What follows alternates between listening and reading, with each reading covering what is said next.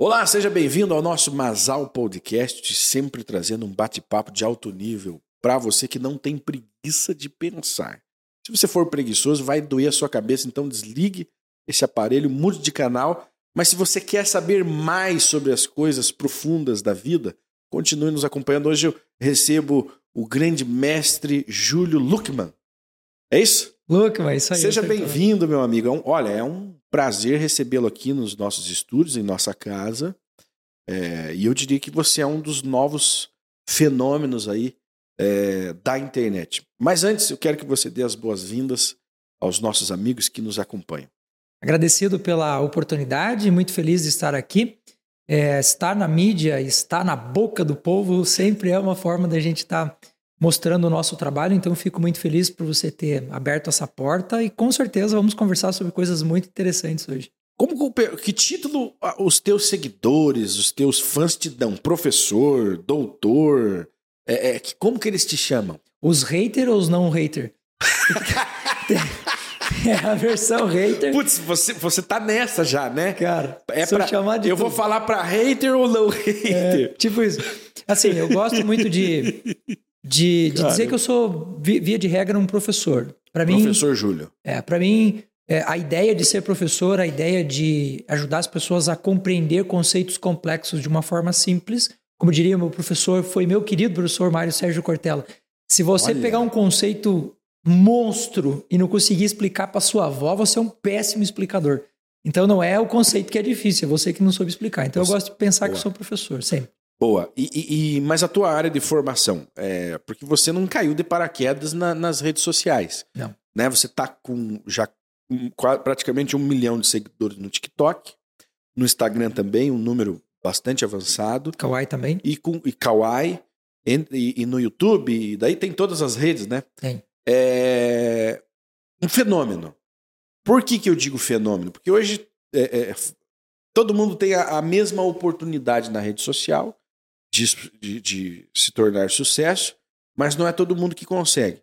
E você estourou é, falando de coisa séria, falando de coisa profunda, de saúde, né, é, de filosofia, espiritualidade, né? neurociência, né? neurociência. Então, não é normal, porque ao mesmo tempo que você está falando, professor Júlio, está falando, tem uma bunda também ali competindo com você. Como é que é você ganha de uma bunda, cara?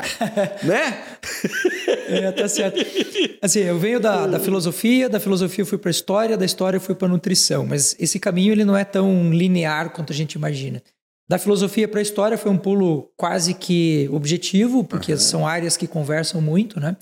E eu sofri um acidente, perdi um dedo da minha mão esquerda, passei por uma pilha emocional gigantesca. Caramba e como eu já era professor universitário na época, eu quis me estudar, eu quis saber o que estava acontecendo comigo. E daí eu fui para psicologia, para neuropsicologia, para psiquiatria, fiz o acompanhamento do que seria equivalente a uma residência em psiquiatria se fosse lá na medicina. E dali eu, cara, só não sou psicopata. Mas das resto, psico. Mas todas. de psicopata todo mundo tem um pouquinho. É, e tem gente que tá treinando pra caralho. Né? Tem gente que continua treinando. E aí eu fui para neurociência, a neurociência me deu uma base científica importante para entender o que estava rolando dentro da minha cabeça, uhum. com o meu corpo.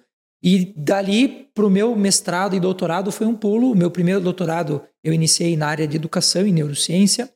E eu entendi que os meus pacientes, muitos deles, eu não conseguia reverter o quadro dos caras, por mais que a técnica fosse a mais aprimorada do mundo, uma psicoterapia muito bem feita. E aí eu, em parceria com nutricionistas, eu comecei a ver os caras virar a chave. Eu falei, opa, essa parada de nutrição tem uns negocinhos interessantes. Olha só. Aí eu voltei a fazer nutrição e daí eu, dentro da nutrição eu fui me especializando, né? Em neuronutrição, em psiquiatria nutricional, em, em tudo que tem a ver com essa parte que tem nutrição e tem a ver com o funcionamento do cérebro.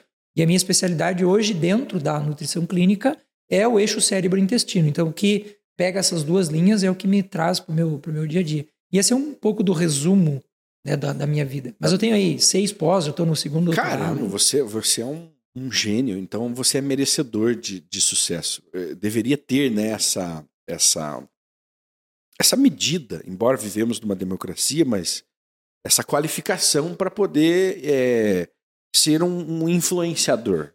Porque se nós pegarmos 99,9% dos influenciadores, é, eles influenciam coisas ruins, né?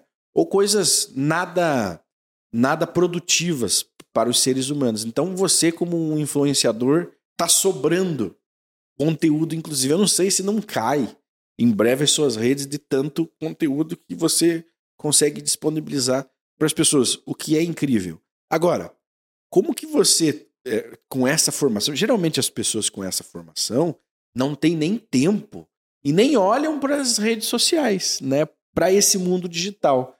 São pessoas reclusas ali nas suas pesquisas. Olha, vou te falar uma coisa assim, ó, que eu acredito que seja um ponto interessante para todos aqueles que hoje almejam entrar numa rede social e fazer algum tipo de sucesso, né? Teve um tempo da minha vida em que eu seguia especialistas. Tudo que os uhum. caras falavam, faz isso, faz isso, faz isso, faz isso, faz isso. Mas eu descobri que o verdadeiro segredo das redes sociais é você ser você dentro do teu contexto. Claro que existem algumas métricas que a gente tem que seguir, horário que você faz publicação, constância, tudo são leis de, de, de da, da, leis da, da, física, né? É. Mas assim, eu, eu, diria ser você e curtir o que você faz, cara, é a coisa mais tesão que você pode fazer. É. Porque eu poderia hoje, ao invés de estar aqui com você, atendendo paciente ganhando dinheiro. É, com certeza. Mas por que eu estou aqui? Porque isso aqui é um tesão, cara. É. Se eu gosto desse troço, o que, que eu posso fazer? Então, desenvolver esse gosto, essa constância. É, a, domingo agora foi Dia das Mães, né? Uhum. Aí você pode imaginar, onde é que o cara tá no Dia das Mães? Gravando vídeo, cara. Eu Gravando, gosto de gravar vídeo que eu posso fazer. É? Caramba! E, e, além de tudo, né? De toda sua, de todas as suas formações, especializações, você também é um comunicador nato. Mas nem sempre foi assim. Alguém te disse que você não era, né? Com certeza. Você foi se aperfeiçoar, você contou aqui nos bastidores, foi se aperfeiçoar e não era o que você esperava. O... Como que você lidou com essa situação? O que, que a pessoa te disse para as pessoas que te Sim. acompanham? Essa... Porque é, o seguinte, as pessoas hoje que chegam nas suas redes daqui a alguns anos, quando você for um popstar ainda maior, as pessoas vão falar, pro, o, o professor Júlio, ele nasceu com um milhão de seguidores. É, deu sorte. Ele deu sorte. Pô, mas também com essa sorte que você tem, até eu, uhum. né? Mas não foi assim. Você não. comeu o pão que o diabo amassou. Muito, muito, muito. Ó, bota uma coisa na tua cabeça de uma vez por todas. É, o que motiva você não é o que vem de fora, é o que vem de dentro. E se a gente for depender do que vem de fora, para cada sim que você recebe, você vai receber tipo 10, 15, 20 nãos, gente metendo pau em você e dizendo que você não pode, que você não consegue, que não dá. Tem até uma historinha muito legal que elucida é, essa questão, que é a corrida dos sapinhos. Já ouviu falar, não? Os não. sapinhos estavam resolvendo fazer uma corrida e os animais da floresta se reuniram para ver a corrida dos sapos. E todos os animais diziam: sapo não é feito para correr, olha que coisa estranha, olha que porcaria, olha que não sei o quê. E tinha um sapinho e, assim, ó, constância, continuidade, ele estava ali imbuído dele mesmo, ele só ouvia ele mesmo e ele. E os sapos foram caindo, foram desistindo. E quando ele chegou na, na linha de chegada, que perguntaram a ele qual era o nome dele, e ele olhou pro cara e falou: hã? Ele falou: puto, cara, o sapo era surdo, cara. Quer dizer, ele, surdo, ele, não... ele não escutou ninguém.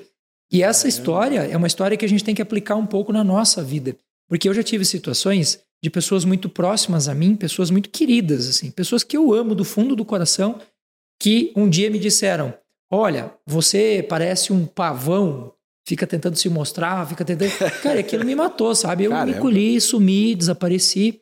E teve uma, um outro evento da minha vida que foi um evento bastante significativo, uhum. que eu fiz. Eu sempre fui tímido, quieto, meio que no meu canto, com aquela dificuldade de falar em público. Aliás, se diz que um dos maiores medos do mundo hoje não é o medo da morte, é o medo de falar em público. É o medo é real, público, né? né? E eu tinha muito disso, e eu fui fazer um curso de oratória, me identifiquei com o negócio, aí depois fui fazer Quer dizer, teatro, você, você, você, tinha um, você já tinha um sonho é, e um tino para falar. Sim. E tava querendo se aperfeiçoar.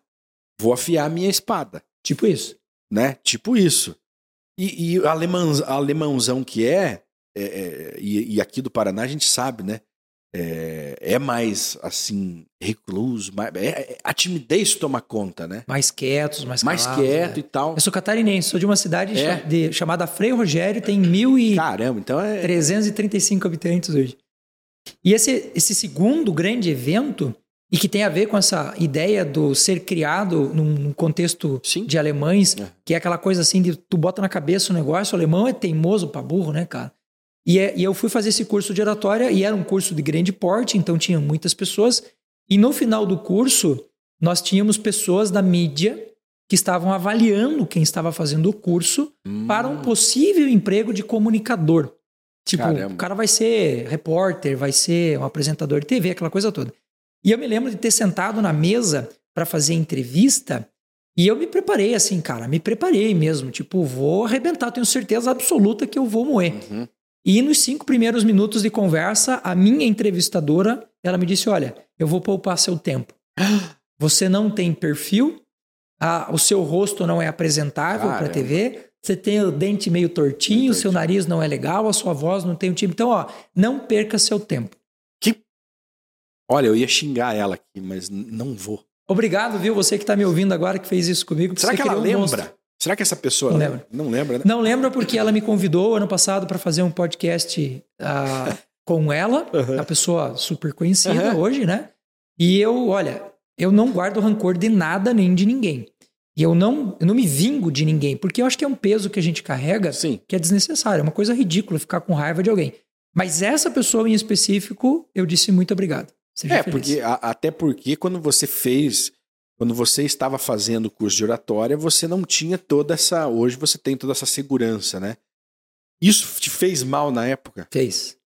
Fez porque a a gente vem de um contexto, de uma formação em que tudo aquilo que as pessoas falam ao nosso, no nosso entorno, principalmente quando são pessoas mais queridas, inclusive, a gente depende muito disso. É o que a gente chama na psicologia de locus interno e locus externo. O que, que é o locus externo? É como se eu pegasse o meu centro de controle e colocasse na tua mão.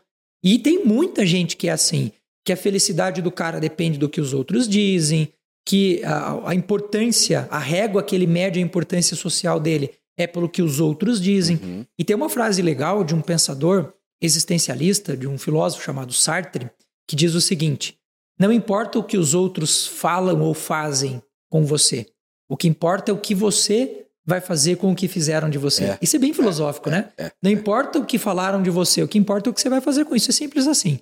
E o dia que eu me dei conta disso, cara, que o negócio dependia de mim e não dos outros, eu. Você sabe que a caixa da vida é a caixa da vida é uma caixa quadradinha e lá no cantinho tem um botãozinho vermelho chamado botãozinho do foda-se. Você já ouviu falar, não? Uhum, uhum. Às vezes você tem que alcançar esse botãozinho Apertar e foda-se. e que se exploda o resto. Caramba, meu. Quer dizer, ela atrasou. Inevitavelmente, uma opinião dessa atrasou o teu desenvolvimento, porque hoje você tem mais de um milhão de seguidores. 2 milhões. Você tem dois milhões de seguidores nas redes sociais, tranquilamente, faz sucesso, arrebenta, tá em todas, e é um puta de um comunicador, né? Agora, veja o poder que um líder tem sobre as pessoas, né? Sobre os liderados, porque o líder ele pode muito bem alavancar né, os seus liderados para que se tornem até melhores do que ele, ou ele pode, inclusive por ciúmes, é destruir a- mente, destruir a iniciativa, né? Cauterizar a iniciativa de alguém que tem boa vontade, que tem boa Sim. fé.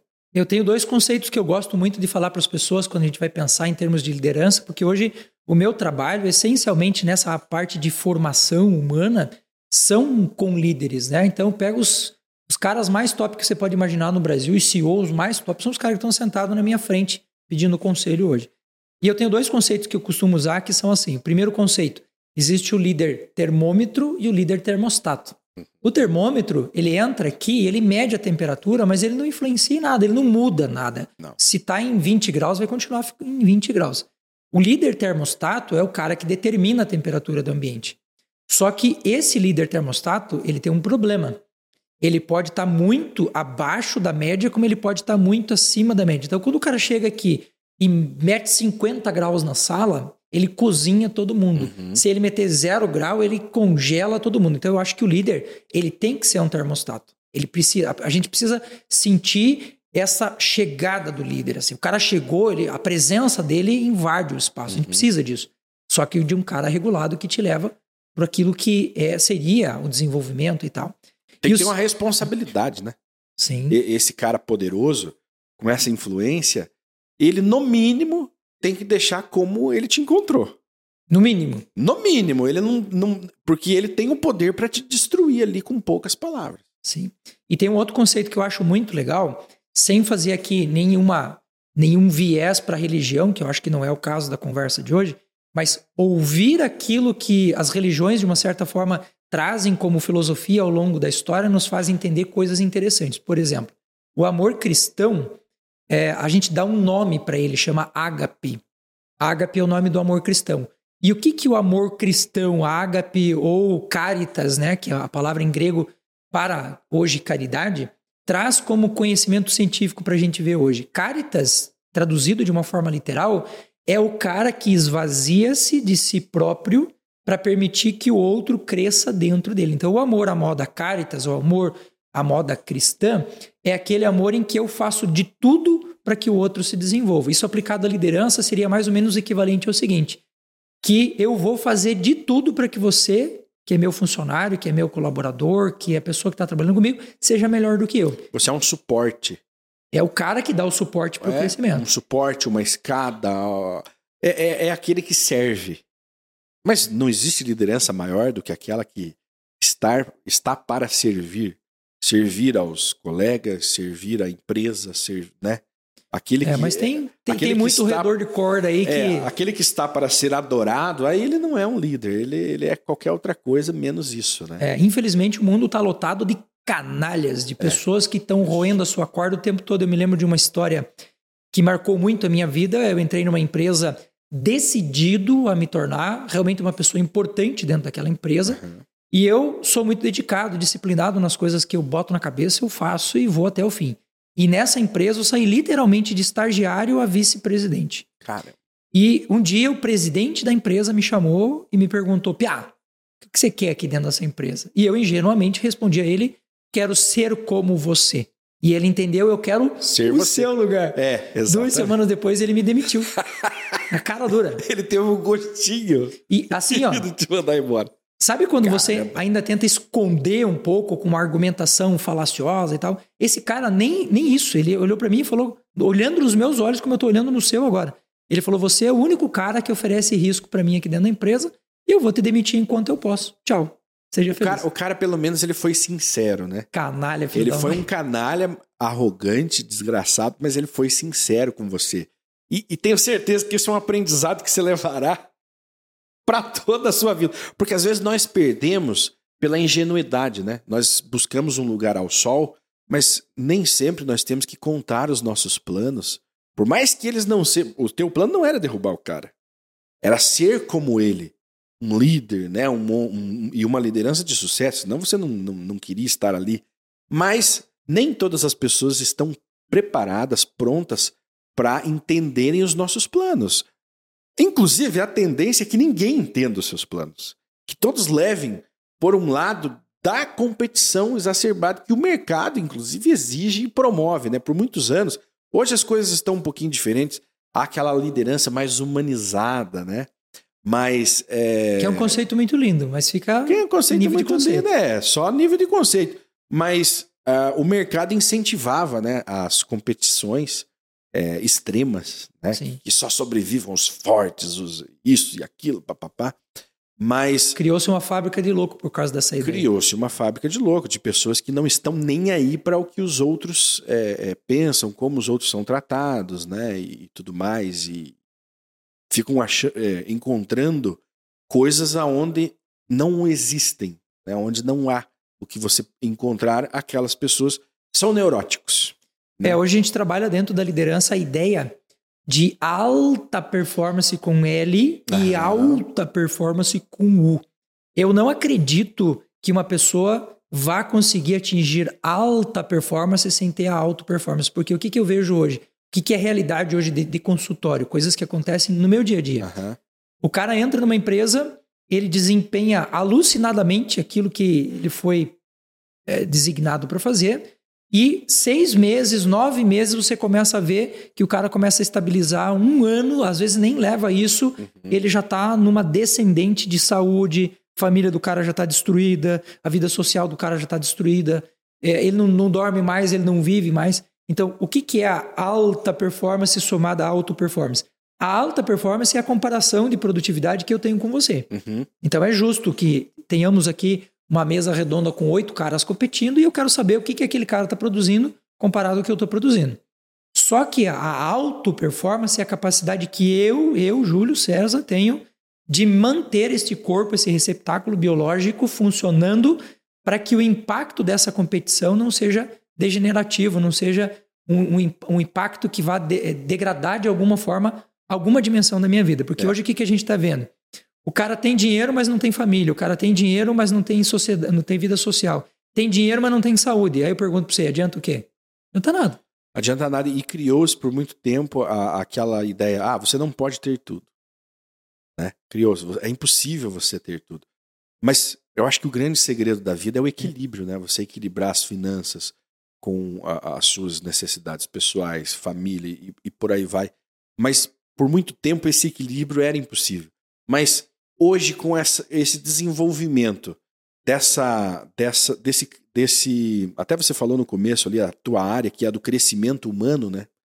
Isso está muito. É, é, está muito popular hoje em dia. Né? As pessoas buscando se desenvolverem enquanto humanos. Sim. Reconhecendo todos os seus problemas e buscando os caminhos lógicos, caminhos é, reais do que pode ser feito. E aí o teu conteúdo se popularizou de uma forma assim é, incrível. Sim, é verdade. Né? Porque nós vivemos num mundo é, em que existe o TikTok. Veja uma coisa interessante. Na China, na China, que é onde o TikTok foi criado, o TikTok não funciona como no Brasil. Uhum. Lá o TikTok promove é, documentários, música clássica, assim, conteúdos do mais alto nível intelectual. Aqui no Brasil, aqui no Ocidente, o TikTok ele traz o que há de mais idiota que pode ser produzido pela, pela sociedade, tá ali, naquela vitrine. E aí entra o teu conteúdo. Inclusive, você conseguiu vencer o algoritmo, né? Que promove é, coisas muito superficiais e você traz ali coisas profundas. Você enfrentou alguma dificuldade? Muitas. Na, na, nessas redes para encaixar o teu conteúdo ali? Não só nas redes, mas eu sou professor universitário e eu é, trabalhava em quatro universidades, algumas como colaborador, uhum. outras como, como fichado mesmo, como carteira, né? E algumas universidades é, de grande porte hoje no Brasil, é, me, coordenadores meus de cursos me chamaram e falaram: olha, a gente não tem nenhum interesse em ter esse tipo de mídia com um professor nosso fazendo parte de uma mídia como essa. Uhum. E isso mexeu muito comigo, por quê? Porque me incomoda o fato de nós termos uma superficialidade na, nos conteúdos e, as, e, não ter gente que se dedique a ir para essas redes e é. falar, cara, eu quero é. ir para lá.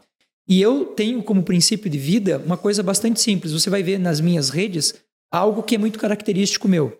Eu até falo de alguns estudos científicos, eu até falo de alguns conceitos mais complexos, mas eu não fico naquela lenga-lenga acadêmica de mostrar toda aquela parte científica, por que não? Porque a linguagem do povo não é essa. Não. Quando você vai sentar num domingo para conversar com a sua família, o cara não fala que você está com excesso de dehidroepiandrosterona. Você fala que você está estressado, pô. Uhum. É simples assim. Então, o meu conteúdo é um conteúdo em que eu tento e eu procuro fazer a tradução de coisas complexas em coisas simples, entendíveis, fáceis. Isso não interessa para a faculdade. Isso não interessa. Que... Mas então é o sofre, seguinte, sofre uma represária gigantesca por causa disso. Então quem promove essa superficialidade são as academias. Sim. Mas isso é. não é recente, cara. Se você for não, pegar claro a história da humanidade, sempre foi, né? É. Veja, é. a Bíblia ela foi liberada para o povão conhecer muito tempo depois né, do que ela foi escrita e depois de muito sangue derramado. Mas assim, é, as academias, e, e, existe sim, muitas, nós fomos levados a pensar, pô, não existe uma conspiração, não existe né, um grupo é, de empresas, um grupo de pessoas que tentam comandar e dominar a vida das pessoas. Mas a cada dia que passa, a gente tem certeza de que sim, Existem Sim. corporações, existem pessoas que querem comandar o que você pensa, o que você fala, como você se comporta, o que você compra, em quem você vota. Existe sim, e nós estamos totalmente suscetíveis a isso. E usam aquilo que a gente menos imagina, as redes sociais. Aquilo que você não dá um valor. Pô, mas é uma rede social, isso aqui não é sério. Poxa, alguns dias estavam debatendo é, a aprovação de uma lei né, para regular justamente esse meio de essa forma de comunicação. de comunicação. Sim. De tanto Censura. que ela não é importante, né? Quer dizer, hoje ela serve para educar e para deseducar as pessoas constantemente. A rede social, ela é o espelho da sociedade. Nossa, Se você tem um conteúdo ridículo, raso, pífio, é porque a sociedade ela é, é, assim. assim. É, é um reflexo. E a gente fala muito isso em relação a tudo, né? Em relação à música, em relação à alimentação, em relação às redes sociais. Então, é, a minha tarefa, ela é justamente trazer conteúdo que seja também de base científica, mas também de base filosófica, também de base é, de, de, de percepção, para que as pessoas possam transformar a sua vida e esse, essa é a base do meu sucesso. Por exemplo, eu falo sobre coisas do dia a dia que a indústria, que o mundo acadêmico não quer que você saiba. É. Você quer um exemplo simples? Agora que a gente está entrando no inverno, sei que tem gente que vai assistir a gente lá no verão depois, mas a gente- agora a gente está no inverno. E é comum no inverno você ter o seu lábio rachado por causa do frio. Verdade. Aí o que que a indústria faz? Produz uma coisa chamada batom de cacau, dá para você e você usa o batom de cacau. Uhum. E ele vai te viciar pelo inverno inteiro, você vai ficar refém daquela porcaria. Caramba. Se você pegar a casca da banana, sabe aquela parte branca da casca? Sim, sim. Você raspar a casca da banana, E fazer passar. uma massinha e passar, ela tem ali uma substância chamada leucocianidina, que recruta células do sistema imune para aquela região e vai fazer com que você tenha uma, uma pele resistente ao frio. Desenvolva. A minha avó já usava isso, velho. Mano. E nós, e nós estamos lá comprando mais um produto no mercado. Que é o que o mercado quer. O mercado Eu não quer acredito. você é um paciente eterno, o mercado quer você um comprador eterno, o mercado quer você um consumidor eterno. Um seguidor de ordens, né? Que você obedeça às ordens. Mas como que a tua cabeça não explode? Porque num determinado momento você descobre tudo isso. Descobre que a sociedade é manipulada, que nós somos aí fantoches.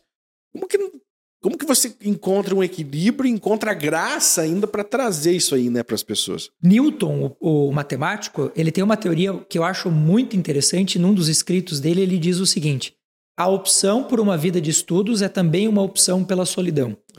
Por que, que ele diz isso? Ele usa uma referência que eu acho muito interessante, que é a referência de uma pirâmide, né? Imagine que você tem uma pirâmide e nessa pirâmide estão as pessoas da sociedade. Uhum. E quanto mais você sobe na pirâmide, mais, é, é, mais é, esclarecido você está, mais Sim. conhecedor você está.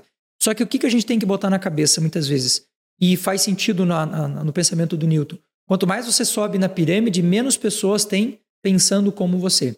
E eu já tive uma fase da minha vida em que, ao entender o que estava acontecendo na, na sociedade, eu, queria, eu quis transformar essa sociedade. A força, a forceps, Geralmente é o que. Porque há uma revolta, né? Há uma revolta e aí nós dizemos assim: vocês são burros. Exato. Vocês não, não estão entendendo o que está.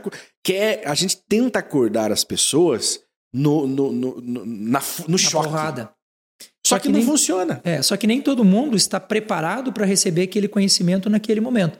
Então, existe essa fase de frustração, que é a fase em que muita gente acaba entrando no ostracismo, grandes intelectuais Sim, sim. brasileiros e do mundo, que o cara percebe o que está acontecendo, ele cria um mundo à parte para ele, e ele se isola naquele mundo à parte, ele fica dentro daquela concha, daquela bolha, e ali ele vive o mundo dele. Para mim, isso não funciona. E existem aquelas pessoas que, frustradas por conta disso, acabam destruindo a própria vida, porque daí você vai contra o sistema, o Sim. sistema te destrói. O que, que eu fiz? Eu entendi que as redes sociais são o sistema.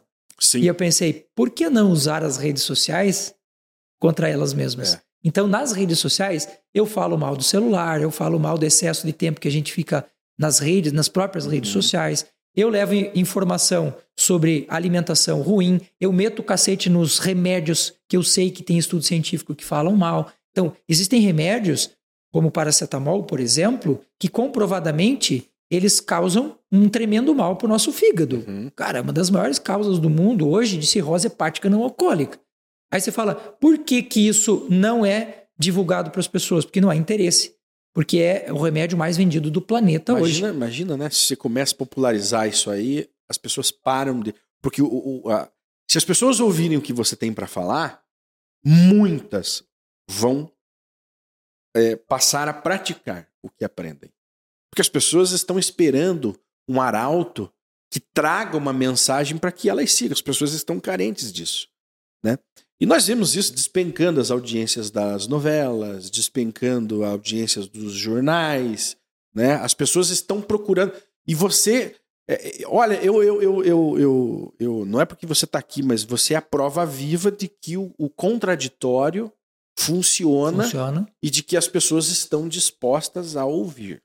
E a coisa que mais me dá tesão é você explicar uma coisa e a pessoa fazer assim. Eu não sabia. Eu não sabia, eu descobri. Então, tá aí. Ó. ó, vou te dar um exemplo. A gente usa muito aquele, aquela pílulazinha azul, sabe aquela uma que deixa o cara nervoso? Viagra, é? Eu não ia falar o nome, já que você falou. Ah, mas eu falo. E a base do Viagra, ele é um vasodilatador e ele trabalha muito em cima do óxido nítrico. O óxido nítrico ajuda a gente a manter células vivas. Uhum. Só que se você estiver cheio de radicais livres, se você tiver, por exemplo, passado uma semana alucinante no teu trabalho, você não tiver dormido direito, você tiver ah. cheio de radical livre, a óxido nítrico vira óxido nitroso, que é tóxico e dá ataque cardíaco e te mata. Por isso que tanta gente que. que, que... Porque é o seguinte: se, se, o, se o bilau do cara não sobe, é porque ele já está nessa situação de estresse. E aí ele precisa do remédio que pode se tornar um veneno. Exatamente que isso que acontece. Tem milhares, não é um caso, não, são milhares, milhares, de mortes. Se pega a estatística de morte por problema cardíaco dentro de motéis, você vai ficar de cara com a quantidade de pessoas que morreram dentro do motel ali por ter tomado o Viagra. Então, por que, que você não tem uma propaganda que diga que, que existe diga. esse risco. Porque o Viagra é o segundo medicamento mais vendido do planeta é, você, depois do paracetamol. Você entenda como o mercado é hipócrita, né? Porque ele diz lá, é, as propagandas, né? Beba com moderação. Uhum. A tua cerveja, a tua pinga, seja lá o que for, beba com moderação. Mas beba. Vai beba, né? É, tem lá o, o, o, o, contra o cigarro, né? Na, na carteira do cigarro, tem as fotos de pessoas totalmente destruídas ali, câncer e entre outras doenças. Mas só que aí tem o Viagra, que não é falado, o paracetamol, que não é falado, açúcar. o açúcar. Um veneno desgraçado. Né? Quer dizer, é um, um, um, um movimento, é um movimento, né? uma, é uma corporação hipócrita que domina, inclusive, a mídia, porque os, os, os grandes proprietários da, da indústria farmacêutica, farmacêutica também dominam, são donos da mídia né, mundial.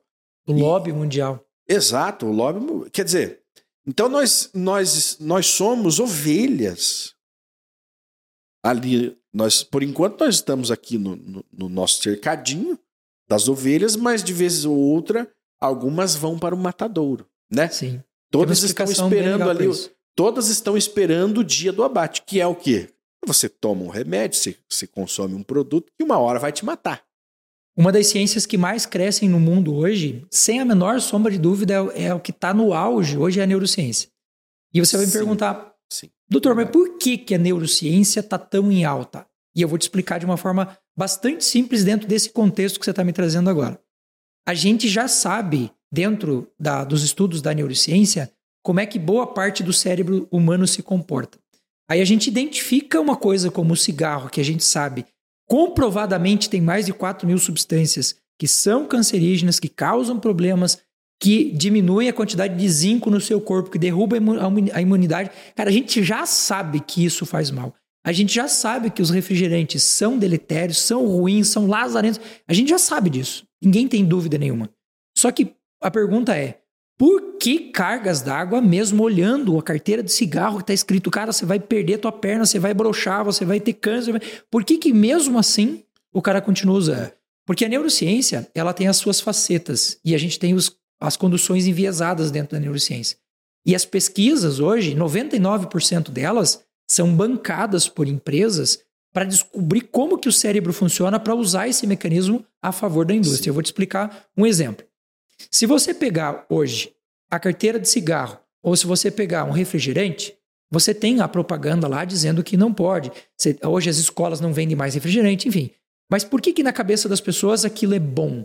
Porque você tem outros mecanismos que levam a pessoa a pensar daquela forma, que é o que a gente chama de criação de engramas mentais. O que, que é um engrama? É um padrão mental que você vai criando e que vai ter como resposta um estímulo que você foi dando para aquela pessoa o tempo todo e ela vai acabar consumindo de uma determinada forma. Exemplo. Se eu digo para você branco, branco, branco, branco, branco, branco, branco, o que, que a vaca bebe? Um monte de gente vai responder Leite. Não, a vaca bebe água. Ah, Isso é um engrama. Mas a, mas a gente. Percebeu? Aham, Eu criei, eu digo pra você, a vaca, eu sei que a va- a vaca não bebe leite, ela bebe água. Mas quando eu crio um engrama mental dizendo branco, branco, branco, branco, branco, branco, o que, que a vaca bebe? Bum. Leite. Ema, ema, ema, ema, ema, ema, ema, como chama a clara do ovo? Gema. Não, clara É. é um engrama. Então, na sociedade, a gente vai criando esses engramas, como, por exemplo, você pega a figura do Natal, você pega um Papai Noel que tem as cores de um determinado refrigerante, e ele vem dentro de um caminhãozinho, e ele traz. de- Nesse caminhãozinho está escrito lá assim: aqui dentro tem a felicidade, Aham. são engramas. Um ursão. Puta vida. E, e as pessoas vão lá, não, eu vou porque é bom, porque é bonito, né? Porque, ah, só, só, só hoje, né? Só hoje. Então, o tempo inteiro nós somos levados a, a, a consumirmos aquilo que nós não precisamos. Que não queremos, não precisamos. queremos, não que não serve precisamos. para nada, não serve para E, incomodar. e que não temos condições, muitas vezes, né, de, de, de, de consumir aquilo, mas nós somos influenciados o tempo todo. Agora, como aprender a fazer? Porque eh, nós precisamos de ter eh, referências, boas referências, para então medirmos o mundo, medirmos o que está à nossa volta. Como adquirir isso sem ter passado por todas as formações que você passou? Sim, hoje em dia as mídias sociais elas é, estão suprimindo a necessidade de fazermos cursos. Por exemplo, antigamente ter um diploma universitário te garantia muita coisa na vida, inclusive respeito. Você Aham. chegar e falar, ó, tá ali na parede. Hoje, cara, a- a chance de um diploma universitário provar alguma coisa é zero. Tem uma, uma história que é muito legal de contar, que é assim, o sujeito queria fazer um curso universitário de todas as formas possíveis e ele olhou para uma instituição muito linda, ele falou, isso aqui deve ser uma faculdade, ele entrou, pegou uma ficha, escreveu e fez todo o preenchimento. Quando ele entregou a ficha, ele disse, eu quero fazer um curso, o cara falou, não, isso aqui é um hospício. e a pergunta que ele fez foi, qual a diferença entre uma faculdade e um hospício? Hum. E o cara do hospício falou: a diferença é que para você sair do hospício, você vai ter que provar que você tá melhor. Com curso universitário, você não, Não. precisa provar que você tá melhor. Eu, eu tenho entrevistado muitos profissionais, né, que, que obrigatoriamente tiveram que passar por uma formação, principalmente da área médica, né? É, dentistas, médicos, enfim. E, e- e todos eles saem com a seguinte questão: é, nenhum aprendeu de fato a ganhar dinheiro com a sua profissão, É o seu ofício. Ele aprendeu apenas teoria. Ou seja, ele é formado para ser um teórico. Ó, formado vem de forma, ó, É. quadradinho. ó. Ele é modelado para ser um teórico a respeito daquilo, mas ah, vou ganhar muito dinheiro? São apenas promessas, são apenas falácias que você vai ganhar muito dinheiro. Né? Eu, eu conheço muitos, muitas pessoas que se formaram e hoje exercem funções totalmente diferentes da, da, da- sua graduação. A grande maioria. Agora, quando a pessoa decide pôr em prática aquilo ali que ele aprendeu, ele tem que redescobrir a vida, tudo de novo. Porque ele não aprendeu a ser um empreendedor, ele não aprendeu a, a, a, entender a- o- o- a- as leis do país, ele não aprendeu nada, ele só aprendeu estrit... Ou seja, mesmo. ele saiu dali para ser o servo de alguém. É. E assim, hoje, as, as mídias sociais têm transformado muito esse mercado. Porque antigamente você chegava num trabalho, o que, que se aceitava no trabalho? Um currículo que você pudesse comprovar que existia uma formação acadêmica que tinha que ser reconhecida pelo MEC, por não sei. Hoje, cara, ninguém mais dá bola para isso. Hoje, o que, que a gente está preocupado? É em quantos cursos esse cara fez com grandes personalidades que são referências Grandes na sua área, mentores, seria isso? mentores, Aham. e que, a partir da, da convivência com esse mentor, e aí está a resposta da tua pergunta, conviver com o mentor, entender como esse cara vive. É, a, a- ideia né, da, da ave da, das mesmo, da mesma Da mesma plumagem, plumagem. Que, que andam juntos. Então você acorda pensando naquilo, você vive pensando naquilo. O cara que assiste o nosso podcast aqui, ele não tem diploma assistindo o nosso podcast. Sim. Mas ele vai sair daqui com conhecimento. Ele, é, exato. Ele, ele Então, tá- essa é a tá- pegada hoje, Ele está né? colhendo das mais belas uvas. É aí que está o grande segredo hoje. Então, não, não é mais o diploma universitário, não é mais o curso reconhecido pelo MEC, é aonde que esse cara tem buscado a sua referência. E como medir um bom mentor?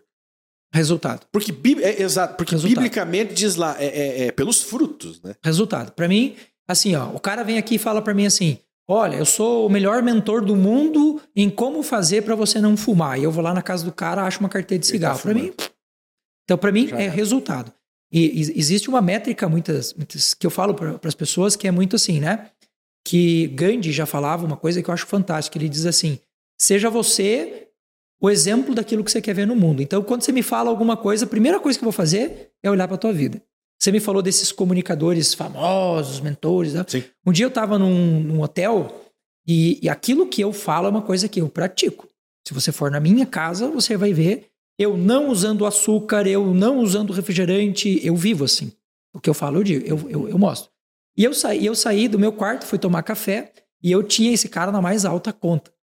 O mentor. O mentor, Ah, o esse cara. é meu mentor.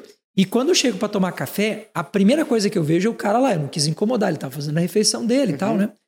E o garçom trouxe para ele algo que ele não pediu e ele foi extremamente ríspido com o cara. Ah, E aquilo me chamou a atenção já de cara. Uhum. A segunda coisa, eu vi ele pegando alimentos que ele lá na mídia, lá na frente da câmera, disse que não sentou o podia.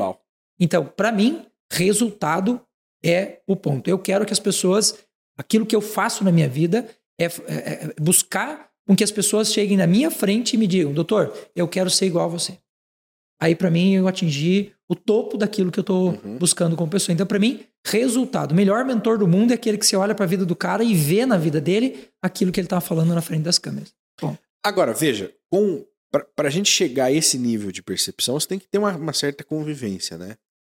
É, porque hoje a grande dificuldade é que, por exemplo, nós estamos aqui, mas tem uma pessoa lá no Amazonas que está nos assistindo, mas que ele não vai ter ali um- um- uma convivência, ele não vai estar com você tomando café para ver se Sim, coloca ou não açúcar no seu café, né? Mas existem outras formas de entender se você é coerente ou não, que são as suas falas. a palavra é essa, coerência. A palavra é é coerente. Pô, o, o, o, o, o, o professor Júlio, o doutor Júlio, é, tá falando aqui nesse podcast, ok.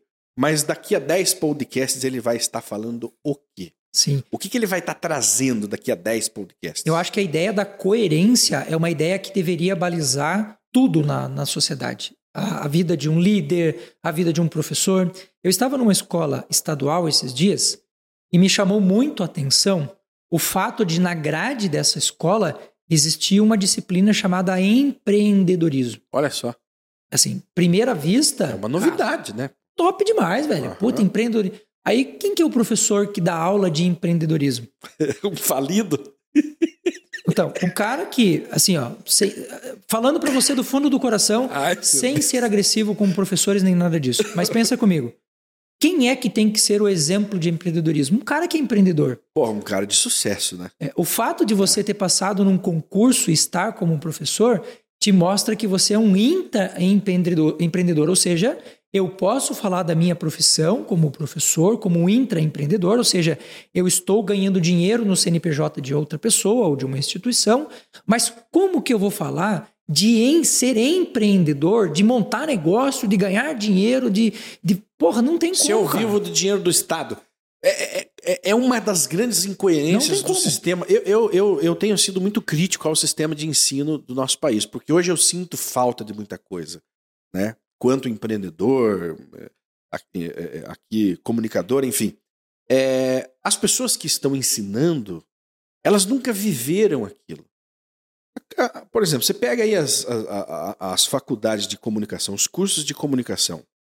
A maioria dos professores nunca trabalhou num rádio, trabalhou numa televisão, tra- sequer tem um blog na internet para se comunicar, mas ele está lá, cheio de teorias, passando para os alunos como é ser um comunicador. É um absurdo, porque o nosso cidadão ele é formado por pessoas que nunca Fizeram exerce- nunca Cara, fizeram aquilo. Acabei de receber aqui no meu WhatsApp uma propaganda me dizendo o seguinte: a propaganda tá aqui, abriu agora.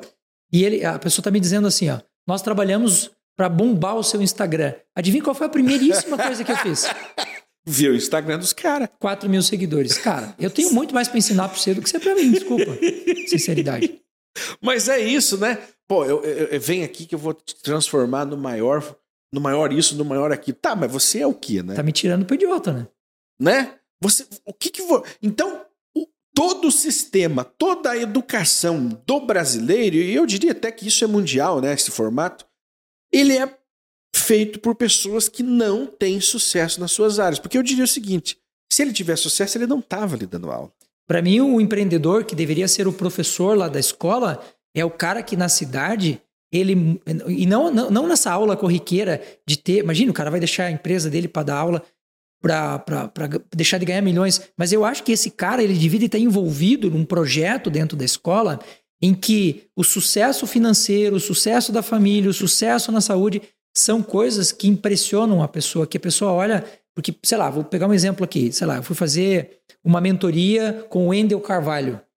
Cara, quando você chega na, na, na, vida do cara e você olha e ele fala, faz que dá certo, putz, você olha para o carro, olha para casa, olha para a família, olha para a estrutura, você vê que aquilo que ele está falando é o que é, cara. Ele sustenta, ele tem um, uma base, é, é, uma base que existe, né? Ela não é, ela não é apenas fake, fake, né? Apenas para trazer milhões, mas ele, como diz, ele mata a cobra e mostra o pau, né? Eu falo de riqueza, a minha riqueza. Tanto é que quando ele vai falar de riqueza, ele coloca duas Lamborghini do lado. Né? Fala, tá aqui, ó. Tá e são minhas, né? São dele. É, enfim, coerência. Mas é uma nova escola, né? É uma nova escola, é uma nova tendência, inclusive, que vai ainda gerar muito lucro para quem estiver envolvido, que é o ensino, é, a, a educação através de mentoria, através de faço o que eu faço e faça como eu faço. E dá certo. E hoje, dá certo. Hoje o mundo digital, as, as franquias digitais e, os, e as vendas de curso de marketing digital estão explodindo. Por quê? Porque a gente está vendo que realmente o negócio faz muita diferença. Eu, por exemplo, tenho uma loja virtual. A minha loja virtual, ela vende hoje assim, duas, três vezes mais do que a minha loja física vendia. Olha Tanto que, que eu fechei a loja física. O que, que, o que, que você vende na tua loja? Produtos naturais, que são coisas Olha que eu testo no meu dia a dia uhum. e que as pessoas me veem usando porque é realmente o que eu estou usando. Não é assim, compra porque eu achei legal. Não, se você for lá em casa, você vai ver que o você ômega que eu falo é o que eu uso, o açafrão que eu falo é o que eu uso. Então, esse tipo de referência é o que as pessoas estão buscando hoje. E respondendo a tua pergunta, como é que a gente faz no mundo hoje para levar essa informação para as pessoas sem que o sujeito seja necessariamente obrigado a fazer 55 mil cursos. O cara não tem que fazer seis pós-graduações como eu fiz para saber o que eu sei. Agora, se ele conviver comigo, se ele estiver me vendo e o resultado que é a minha saúde, a minha imunidade, você nunca vai me ver triste, você nunca vai me ver doente. Cara, eu tô há 13 anos sem pegar um resfriado, cara. Puta. Olha pra minha vida, velho. Eu peguei dois esse ano. Então. Você vê? Você tem as suas mentorias? Já? Tenho. Tenho, tem algumas, saúde 360 graus, em que a gente regula cinco elementos que para mim são capitais. Regula sono, que para mim é a coisa mais importante de todas. Sem sono você não tem mais nada, você não vive sem eu sono. Tenho, eu, tenho, eu tenho sofrido. Todo, toda madrugada, nos últimos três, quatro semanas, eu tenho acordado às três da manhã. Esse é chamado olha, efeito alvorada, já vou te explicar. E olha que eu vou dormir uma hora, meia-noite, três da manhã, eu acordo, cara. Isso é tem uma explicação. Negócio... Chama efeito alvorada. Então, regula sono, sono, aproxima o cara da natureza dele. Você tem que regular a tua alimentação, tem que fazer atividade física e regular as emoções. Esse aproxima o cara da natureza dele. Que lua que nós estamos agora? Cara, olha, olha. Isso é natureza. Olha por que eu tô doente. Isso é natureza. Eu não sei nem a lua que nós estamos. Então, tudo na natureza é regido pelos astros, tudo. Caramba. Uma flor que abre, um peixe que desova, um verme que, que, que procria, tudo está alinhado com o circuito da natureza. O ciclo do sol e da lua. Tudo. E o ser humano é o único ser em toda a natureza que não respeita a sua própria natureza. O é. exemplo que você me deu agora. Se você imaginar, aqui está o Sol, aqui está a Terra. A Terra está girandinho uhum. e a gente está no movimento no espaço Sim. em que tudo está andando, né? Uhum. A Terra, quando ela chega no ponto em que ela dá 6 horas da tarde, que escurece, até a meia-noite, esse ciclo negativo de insolação, ele tem um impacto sobre o teu GH, que é o hormônio do crescimento, sobre a tua melatonina, sobre o teu GABA que é o filé do sono. Biologicamente falando, as horas que você dorme entre o pôr do sol e mais ou menos meia-noite, elas equivalem a duas horas biológicas. O que, que é uma hora biológica? A hora biológica é a facilidade com que o teu corpo faz alguma coisa.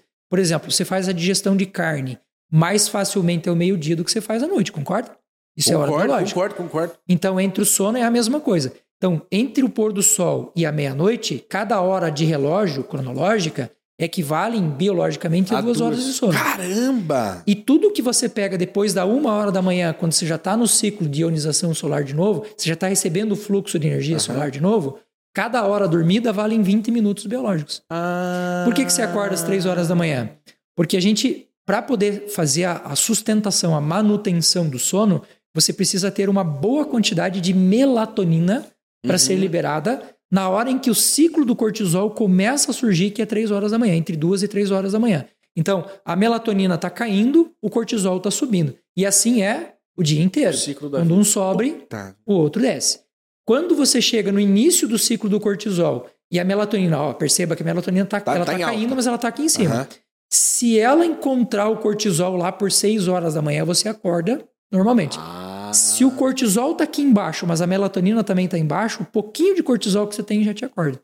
Eu chamo o famoso efeito alvorada. Exatamente. Eu tenho acordado e, e, e, quer dizer, há alguns anos, alguns anos não, há muitos anos os portugueses tinham esse na, na, na, ali naquela idade ali, é, na idade média, tinham o costume de ter dois, dois sonos, né? Sono bifásico. Que era esse aí, das, das, das, das seis da tarde até meia-noite, por aí. Daí ele acordava, fazia um lanche, comia, estudava ali e voltava a dormir novamente. Sono bifásico.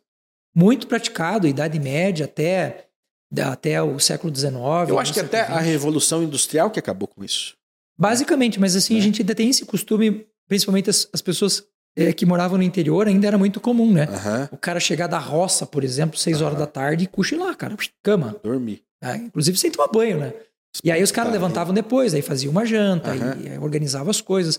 No interior, a gente ainda tem muito isso hoje do sono pós-almoço, né? Que é a hipotensão pós-prandial, que é uma baixa que a gente tem logo depois do almoço. O cara tira um cochilinho ali de, de 20 minutinhos, às vezes até menos, que é extremamente saudável, extremamente positivo para o corpo, né? Hoje a gente, por causa dessa ideia de que a gente é dono da nossa vida e a gente faz o que quiser, você não responde mais à tua natureza. Não responde. Não, porque aí você você, é, você cria o seu próprio ciclo, né? Tenta criar o seu próprio, ciclo, mas sem conhecimento algum, se isso vai ou não fazer bem para você. E a longo prazo, vai acontecendo o que aconteceu comigo. Eu não tinha esse problema e passei a desenvolver esse problema. Mas nunca é tarde para corrigir. Agora é o seguinte: nós conversávamos nos bastidores de algo que me deixou assim de boca aberta, que é a dieta eu vou falar da minha forma que eu entendi. A dieta pelo tipo sanguíneo. Pelo tipo sanguíneo. Como que, como que é essa novidade? Na verdade, não é bem uma novidade. A gente já tem é, dados assim bastante antigos de percepção, mesmo antes da gente não da gente identificar o tipo sanguíneo que veio ali século XVIII, né? Que a gente uhum. soube o que, que é uma coisa, o que, que é outra e tal. Mas a gente já tem uma percepção de uso de alguns alimentos, de algumas condutas de comportamento que já são bastante antigas, que hoje a ciência se serve desses conhecimentos para explicar teorias. Por exemplo, nós temos uma teoria hoje chamada de cronotipo. O que, que é o cronotipo? É o horário que o sujeito vai dormir. Algumas pessoas dormem mais cedo, acordam mais cedo e acordam felizes. Algumas pessoas vão dormir mais tarde, vão acordar mais tarde e vão acordar felizes também. Uhum. Se eu tenho um descompasso nisso, eu quebro as pernas do cara. Exemplo: na fase da adolescência, nós tendemos a ser mais vespertinos do que matutinos, ou seja, a gente vai noite adentro, o adolescente tende aí noite adentro a dormir mais tarde e acordar mais tarde. Aí num sistema escolar em que a aula do cara começa às 7, 10 da manhã, eu te pergunto, qual que é o respeito que você tem a um conteúdo que hoje é científico. A gente já sabe disso que o adolescente não poderia estar tá na aula às 7 10 da manhã. 7 10. 7, 7 10, 7 e meia da manhã. Uhum. Quer dizer, o povo está pouco se lixando para isso, né? Então, a conduta hoje de organização social não respeita essas bases científicas, que a gente já sabe. O, a dieta pelo tipo sanguíneo, ela é um elemento de percepção com base no comportamento humano e não com base no método científico, que é importantíssimo que a gente diga. Porque hoje tem muita gente que, que vem hatear as minhas redes sociais uhum. dizendo: ah, mas isso aqui não é científico. Cara, a ciência é um método, é uma forma de você perceber o mundo. Não a única, nem a mais interessante para algumas coisas. E a dieta do tipo sanguíneo, ela parte de um princípio muito simples. Hoje nós temos o grupo ABO, uhum. ABO, que vai formar quatro tipos sanguíneos, que se for colocar fator RH, positivo e negativo, forma oito tipos de sangue, basicamente. Mas quais são os, os quatro tipos para pessoas o, como eu que não sabem de nada? Sangue O, sangue A, sangue B e sangue do tipo AB. Ok. Aí, como que surgiu esses tipos sanguíneos? O sangue O é o mais antigo de todos, surgiu na região da África, onde hoje a gente já sabe que o ser humano surgiu naquela região. E a convivência, a vida naquela região programou aquela pessoa, aquele tipo sanguíneo, para uma referência ambiental que é aquela região. Hum. Hoje, pessoas negras, pessoas com, com pele escura, que vivem em regiões frias, que não pegam sol, têm gravíssimos problemas de produção de vitamina D. Por quê? Olha. Porque uma região onde eu tenho uma grande insolação, eu produzo a melanina, que dá a cor da minha pele, e que nesta proporção de grande insolação eu vou produzir a vitamina D naquilo que eu preciso. Agora, eu pego uma pessoa que precisa de muito sol, que tem pele escura, e coloco ela para viver no Canadá, uhum. ela vai ter problema de vitamina D. Então, o que, que é isto? É a referência de um condicionamento histórico, de uma referência histórica de onde eu fui preparado para viver e que agora eu não vivo mais. E veja Outro como, exemplo. É, é, é, cortando você, mas como o mundo ficou ridículo, né? Hoje muitas pessoas vão contestar o que você está falando, porque você está sendo, de alguma forma, você está é, é, dizendo para a pessoa que tem a pele escura que ela tem, teria que viver lá na África. Ou que ela tem que ir dentro da nutrição de precisão regular pela alimentação e suplementação aquilo que o ambiente não lhe dá.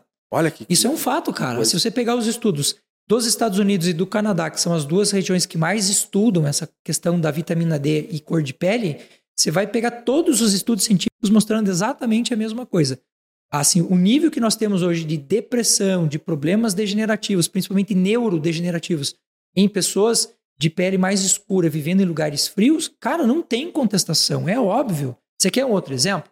Entra no Google agora, agora, e digita mapa do câncer de pele no Brasil. Quais são os estados que você acha que mais tem câncer de pele no Brasil? Os que mais têm sol, os que menos têm Olha, sol? Pela lógica, os que mais têm sol, né? Pelo contrário. Rio Grande do Sul, Santa Catarina e Paraná são os três estados Caramba. com maior incidência de câncer de pele no Brasil. Por quê? Porque a gente vive em, um espaço frio. No espaço frio você está protegido o tempo uhum. todo. A melanina é como se fosse um escudo que te protege de um monte de problemas do sol. Quanto mais sol eu pego, mais melanina eu tenho, menos problema de pele eu vou ter, como é o caso do câncer de pele. Olha só.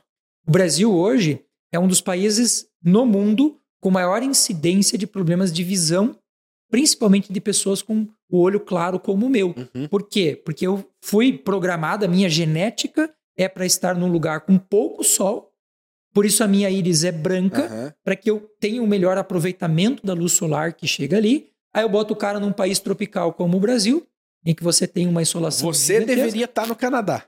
Tipo isso. Só que é óbvio que isso não é uma condenação, né? Claro que não. É, é, é uma democracia. Nós vemos a, a, liberdade que você Só que tem, é o preço né? que eu estou pagando. Vai ter que usar um, tem que usar um óculos. Olha aqui, nós não paramos para analisar isso na vida. Cara, eu tô preocupado aqui. É o seguinte: se eu ganhei seguidor aqui no, Instagram. E que se exploda o mundo. Né? E que se exploda o mundo. E as pessoas não estão preocupadas. Pô, mas por que, que eu tô sentindo isso? Será que eu, eu, eu estou morando numa região adequada para o meu biotipo? Tá, a mas minha... aí são quatro tipos sanguíneos que Sim. eu te interrompi. A minha pior experiência, a experiência que mais me marcou, foi a experiência de morar na praia. Eu, Júlio César, fui morar na praia para dizer, cara, eu vou lá porque deve ser muito legal. Foi a pior, a pior coisa que aconteceu comigo. Por quê? Porque o meu, a, a, o meu cronotipo biológico, a minha forma de reagir ao calor, à luz e assim por diante, é o que a gente chama de cronotipo negativo, que daí é uma outra coisa, Cronotipo vespertino e matutino tem a ver com sono. Uhum. Cronotipo positivo e negativo tem a ver como, como eu reajo à luz. Uhum.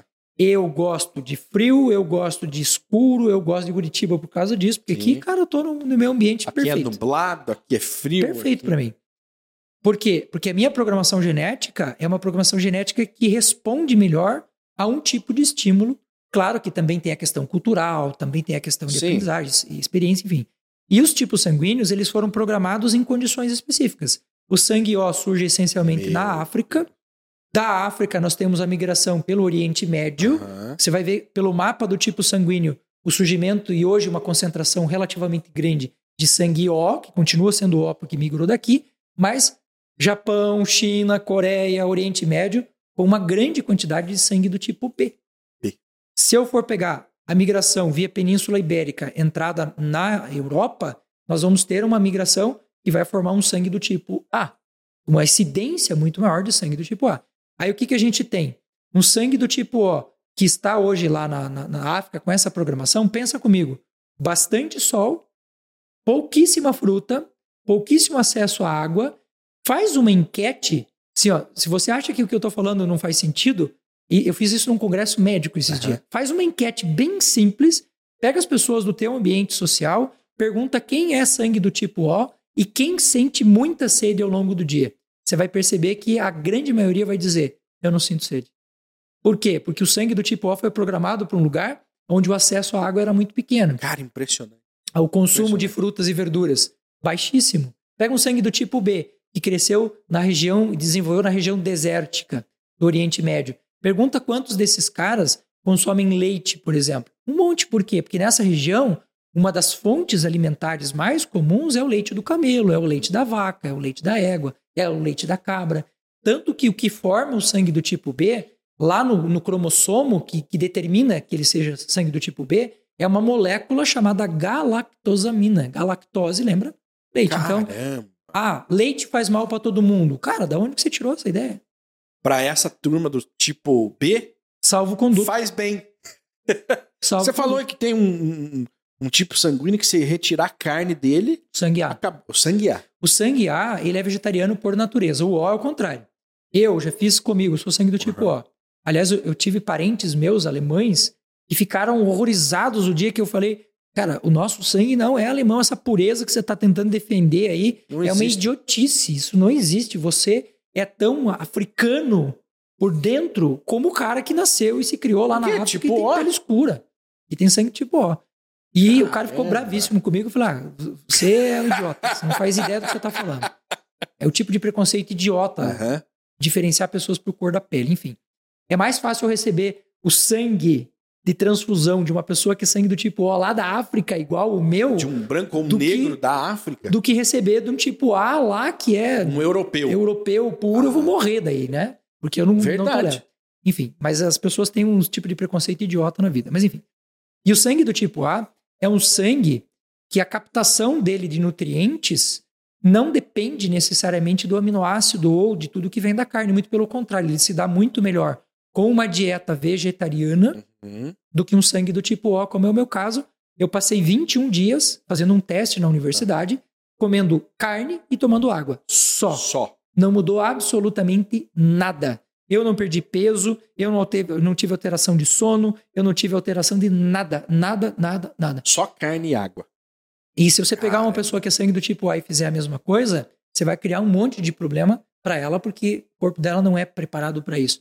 Não quer dizer que ela não possa comer a carne, mas ela tem que ter alguns cuidados. Então, a gente não pode comer carne muito tarde, diferente do O. O esvaziamento gástrico no O é mais rápido do que é no A. Então, eu não posso fazer jejum. Sangue O Aham. não, não pode fazer grandes períodos de jejum. O sangue A pode ficar 8, 10 horas, 12 horas sem comer nada e isso não vai ter impacto nenhum para ela. Muito pelo contrário, Caramba. impacto positivo. Então, quer dizer, conhecendo o tipo sanguíneo, seria possível determinar uma, uma dieta específica para que aquela pessoa viva mais, seja mais saudável. Sem dúvida. Eu pego um sangue do tipo A, por exemplo, e eu ofereço para ele o leite. É a mesma coisa que eu oferecia para o B lá, que não faz para ele problema nenhum. Se eu oferecer para o A, ele tem um, um- um processo extremamente inflamatório. O leite, de uma forma Olha geral, pro, pro sangue A e sangue O, os dois são extremamente inflamatórios. Eu impeço que a minha insulina pegue a glicose e consiga pôr ela para dentro da célula, então eu crio dois grandes problemas. Um problema de acúmulo de gordura, porque se eu não gasto, eu vou ter que estocar isso. E eu tenho outro, o segundo grande problema inflamatório por conta disso, que é Se eu não tenho energia dentro da célula, eu tô brochado da vida. Aham. Você tá sem energia para fazer as coisas. Você tá. O barcão tá lá no fundo. E às rio. vezes é que você tá comendo ou bebendo algo que não, não, não, não faz bem pro teu tipo Sanguíneo. sanguíneo. Caramba, esse negócio de, de, de, de glúten, de intolerância a glúten, celíaco, tem a ver com isso? Tem uma parte a ver com isso, mas a gente tem outras questões envolvidas aí que é assim, ó. Imagina o seguinte: a- o glúten ele é uma proteína.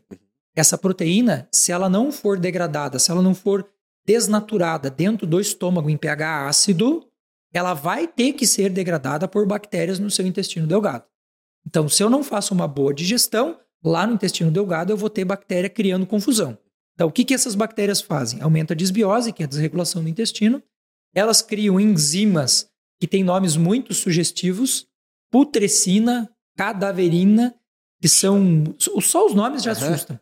Criam pequenos furos, pequenas fraturas no intestino que fazem com que essa proteína entre na corrente sanguínea dessa pessoa. Uhum. Isso vai criar problema autoimune, gastrite, tem, tem um monte de gastrite ligada a isso, sinusite ligada a isso, é, artrite ligado a isso, Ou seja, quadros ligado inflamatórios. na- na- todos os quadros inflamatórios.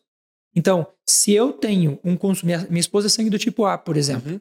A, se ele tem um grande consumo de glúten, ele vai ter problema, isso é um fato. O que, que eu faço com a minha esposa? De manhã cedo, antes de tomar café, ela toma um limão. Limão acidifica o estômago, Ah. aumenta a, con- a a concentração ácida no Aham. estômago. Essa concentração ácida vai me permitir fazer uma degradação dessa proteína com mais facilidade, o que faz com que ela, que é sangue do tipo A, coma pão e não tenha problema nenhum. Cara. Pão de fermentação natural é outra coisa que ajuda demais. Porque o que é fermentação natural? É um bichinho, é uma bactéria Aham. ou uma levedura que tem ali naquele pão que está comendo aquela proteína, que está degradando aquela proteína ou um determinado carboidrato, e ele leva um pão de fermentação natural, leva 24 horas para ficar pronto, leva um tempão. Mas por que, que ele leva esse tempo todo? Porque aquela bactéria, ou aquele fungo, aquela levedura, está quebrando aquela proteína em frações menores, o que torna aquele pão muito mais deglutível, muito mais digerível. Agora, o que, que você pega hoje no mercado? Um pão que o cara soca corante, conservante, antifúngico, que fica na prateleira do supermercado durante dois, três meses, Uhum. e aí você bota para dentro, o que, que você acha que você faz com as tuas bactérias que te ajudam a degradar? Mata, mata. Pronto. Escuta, é, é- meu Deus do céu. é- Nós vamos ter que parar de, de falar porque eu já tô quase me entrando no caixão já. Mas é, é- é- tudo isso está vindo agora ao conhecimento do grande público. Você, você pode falar, não, existe há muito tempo, Existe. de fato pode existir, mas para nós, leigos, né, isso vem sendo popularizado agora, né, há- pouco tempo. Inclusive, há pouco tempo que a gente ouve falar da importância do intestino. Sim. Porque antes o intestino era só para girar o cocô para fora. E hoje não, hoje tratam É um já o órgão. intestino como um segundo cérebro. Na verdade, em termos de importância, ele é o primeiro É cérebro. o primeiro? É, Caramba. porque as vias neurais que a gente tem, né, em termos de quantidade de neurônio, é verdade. Nós temos em torno de 100 bilhões de células nervosas no intestino e 86 bilhões. É, a gente está falando de milhões aqui no, no intestino e bilhões lá no cérebro, né? Aham. Então, em termos de quantidade de célula, realmente o encéfalo e todo o Tem sistema mais. nervoso tem muito mais.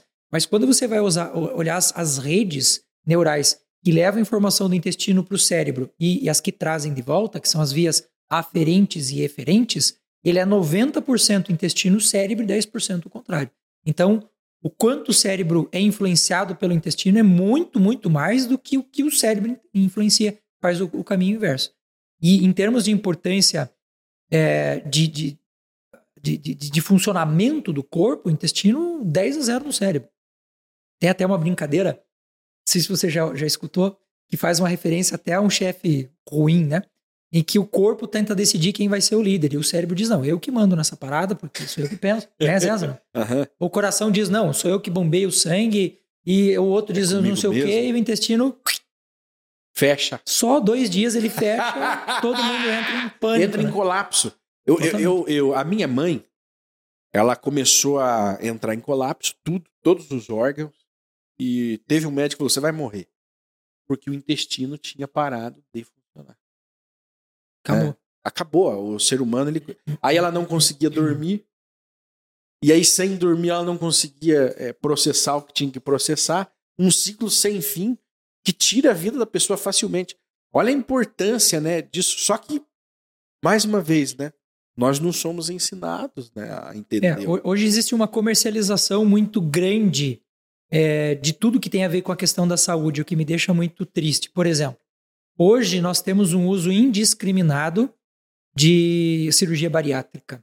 E quando eu estou dizendo indiscriminado, eu estou falando de coisas absurdas, como, por exemplo, eu ouvi no meu consultório, ninguém me contou, eu ouvi um pai que escutou de um médico dizendo para engordar a filha pelo menos mais 5 quilos para ela chegar no nível de fazer a cirurgia bariátrica. Imagina. Cara, isso é um absurdo. Isso é um, um disparate total, completo e absoluto. E hoje a gente, claro, já tem tecnologias muito mais eficientes numa cirurgia bariátrica, mas aquela cirurgia que tem diminuição do tecido do estômago. Imagine você que tem um sangue do tipo A, que já não tem um nível de acidez interessante. Eu diminuí o tecido do estômago dele para fazer uma bariátrica uhum. e eu diminuí a quantidade de células que vão produzir, células oxínticas que vão produzir ácido clorídrico. Cara, eu criei uma desbiose eterna para essa pessoa. Ela tá ferrada um resto sofrimento. da vida. Então, não é que eu seja contra a cirurgia bariátrica. Eu acho que existem alguns casos em que a gente tem que fazer porque a pessoa está muito acima da média e todos os recursos do mundo já foram esgotados e ela não tem mais como. Mas isso é um problema. Outro exemplo. Se você tivesse hoje uma azia, você tem uma indigestão, qual é a primeira coisa que a pessoa toma? Um antiácido. É. Cara, azia, 99% dos casos de azia é falta de ácido no estômago. Então você tem que chupar um limão. Aí que tá, um vinagre de maçã, um limão. Porque a válvula, a cárdia, que é a válvula que regula a saída do esôfago para o estômago, ela é pH dependente, ela precisa de acidez. Se ela tem pouca acidez, ela dilata. E o pouco de ácido que você tem aqui faz a pirose acontecer.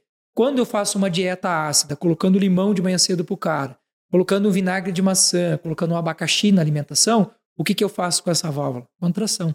Aí você cria dois problemas. Porque o antiácido hoje, ele não resolve o teu problema, ele vai criar uma situação crônica, você vai ficar dependente daquilo, e ele é neurodegenerativo. Hoje a gente já tem estudo científico mostrando que tem problema de Alzheimer com esclerose por causa do uso de antiácido. Ah, é, você vê, é uma cultura. Os americanos consomem demais isso, o brasileiro também, isso se popularizou, né?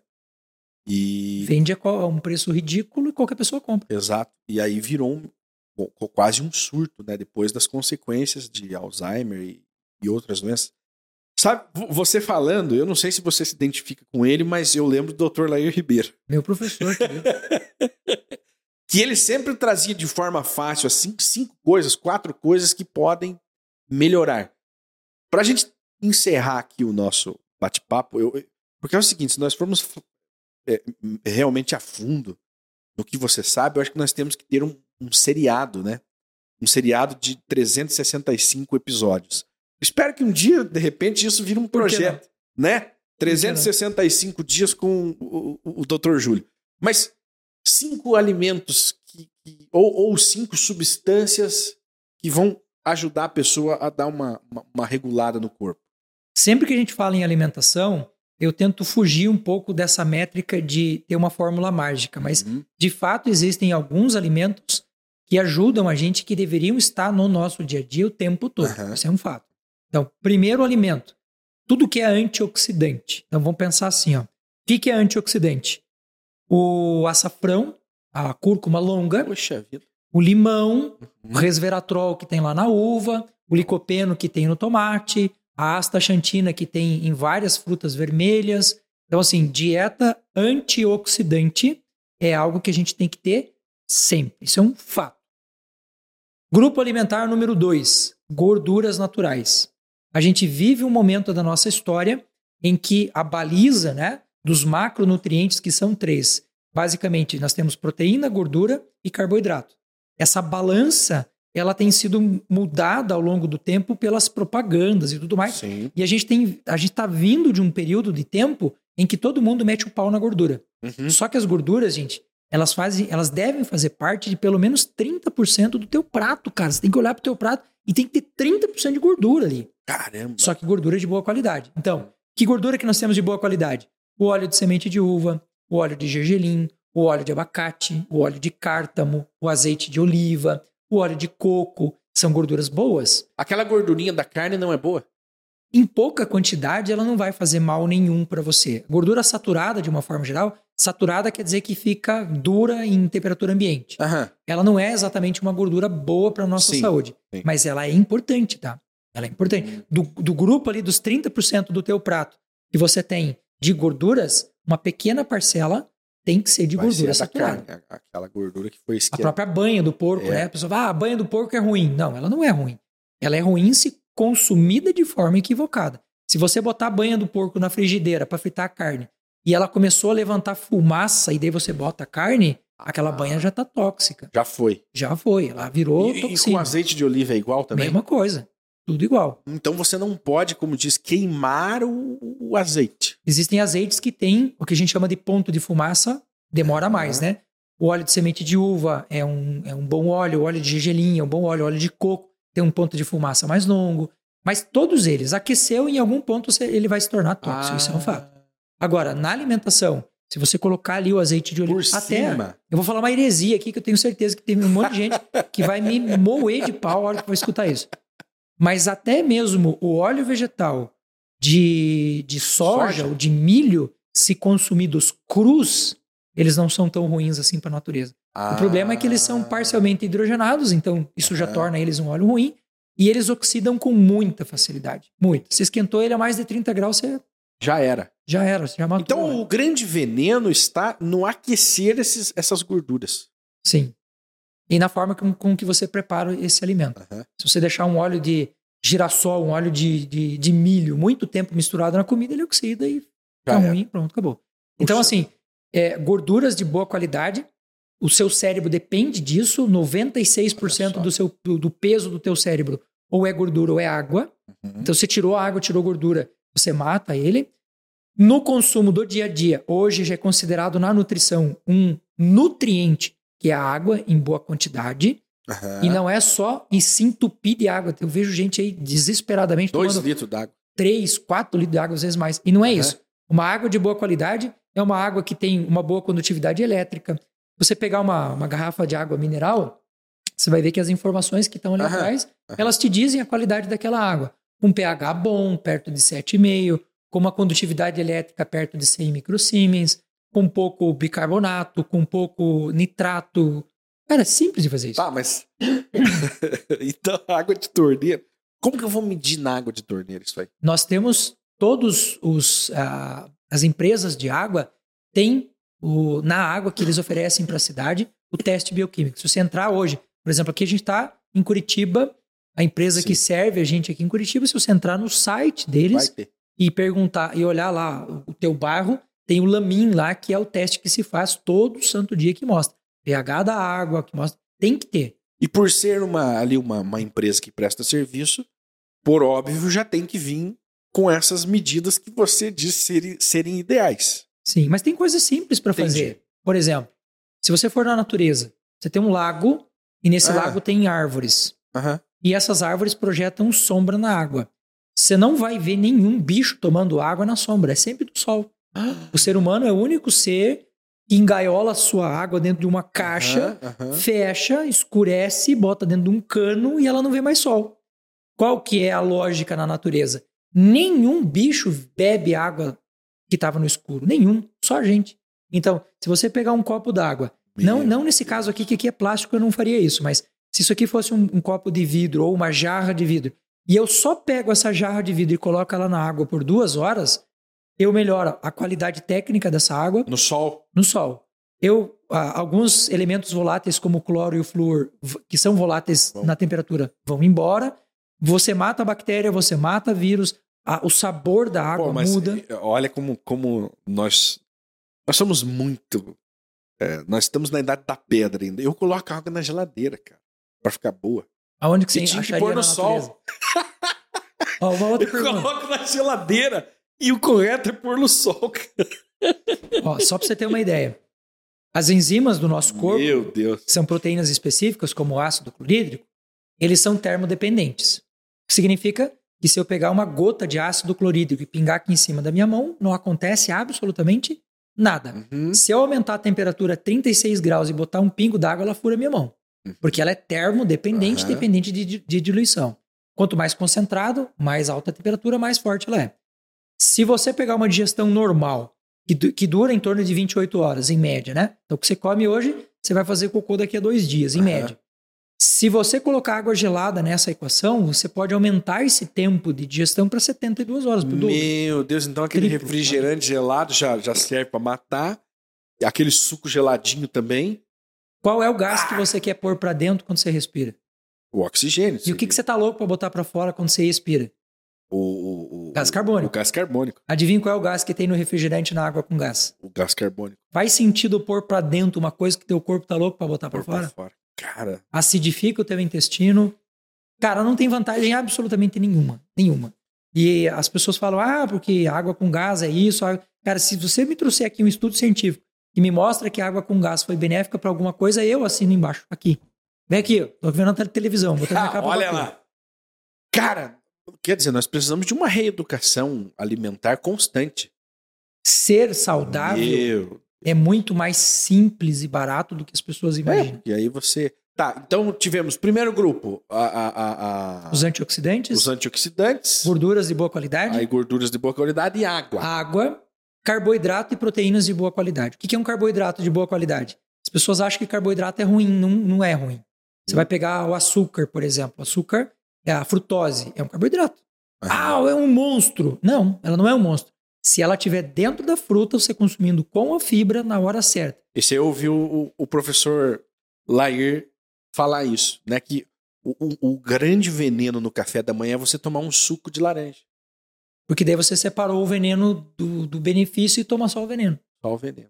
Ah, hoje a gente está vendendo é, essas, essas máquinas que extraem o suco Aham. ali a preços absurdos, vendendo isso, assim, tá lá no rótulo, inclusive, do produto, né? Tá escrito assim, beba saúde. E é um, li- um- um- é um item de luxo, mas que é um lixo. Daí, É um lixo. E assim, a gente tem hoje problemas graves de fígado, como cirrose hepática não alcoólica, por causa do excesso do consumo de sucos concentrados, de refrigerantes. A pessoa fala, ah, mas eu vou tomar aquela água saborizada porque ela é muito melhor do que o refrigerante. Cara, a categorização dela é a mesma É do refrigerante.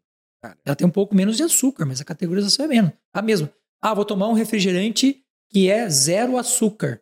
Cara, pensa assim, ó. Nós temos ah, uma classificação dentro da nutrição que são os chamados polióis, né? Que são os, os elementos que adoçam sem ter o açúcar, sem ter a, a Sim. caloria. sim. Mas eles estão dentro do mesmo grupo chamado dos FODMAPs. Ó, a palavra FODMAPs é pra você entender que fode tudo mesmo. FODMAP significa fermentáveis oligosacarídeos, disacarídeos, Que daí é açúcar. é, é, monossacarídeos e polióis. Isso é FODMAPs, é o acrônimo para polióis. Então, o que faz de mal um, um adoçante comparado a um açúcar é a mesma coisa. O resultado final, às vezes, é até pior. Então, ah, não, vou tomar um refrigerantezinho aqui. Ó, minha, Não. meu lema, meu lema. Só por hoje, só por, escuta o que eu tô te falando. Só por hoje, não bote açúcar no café.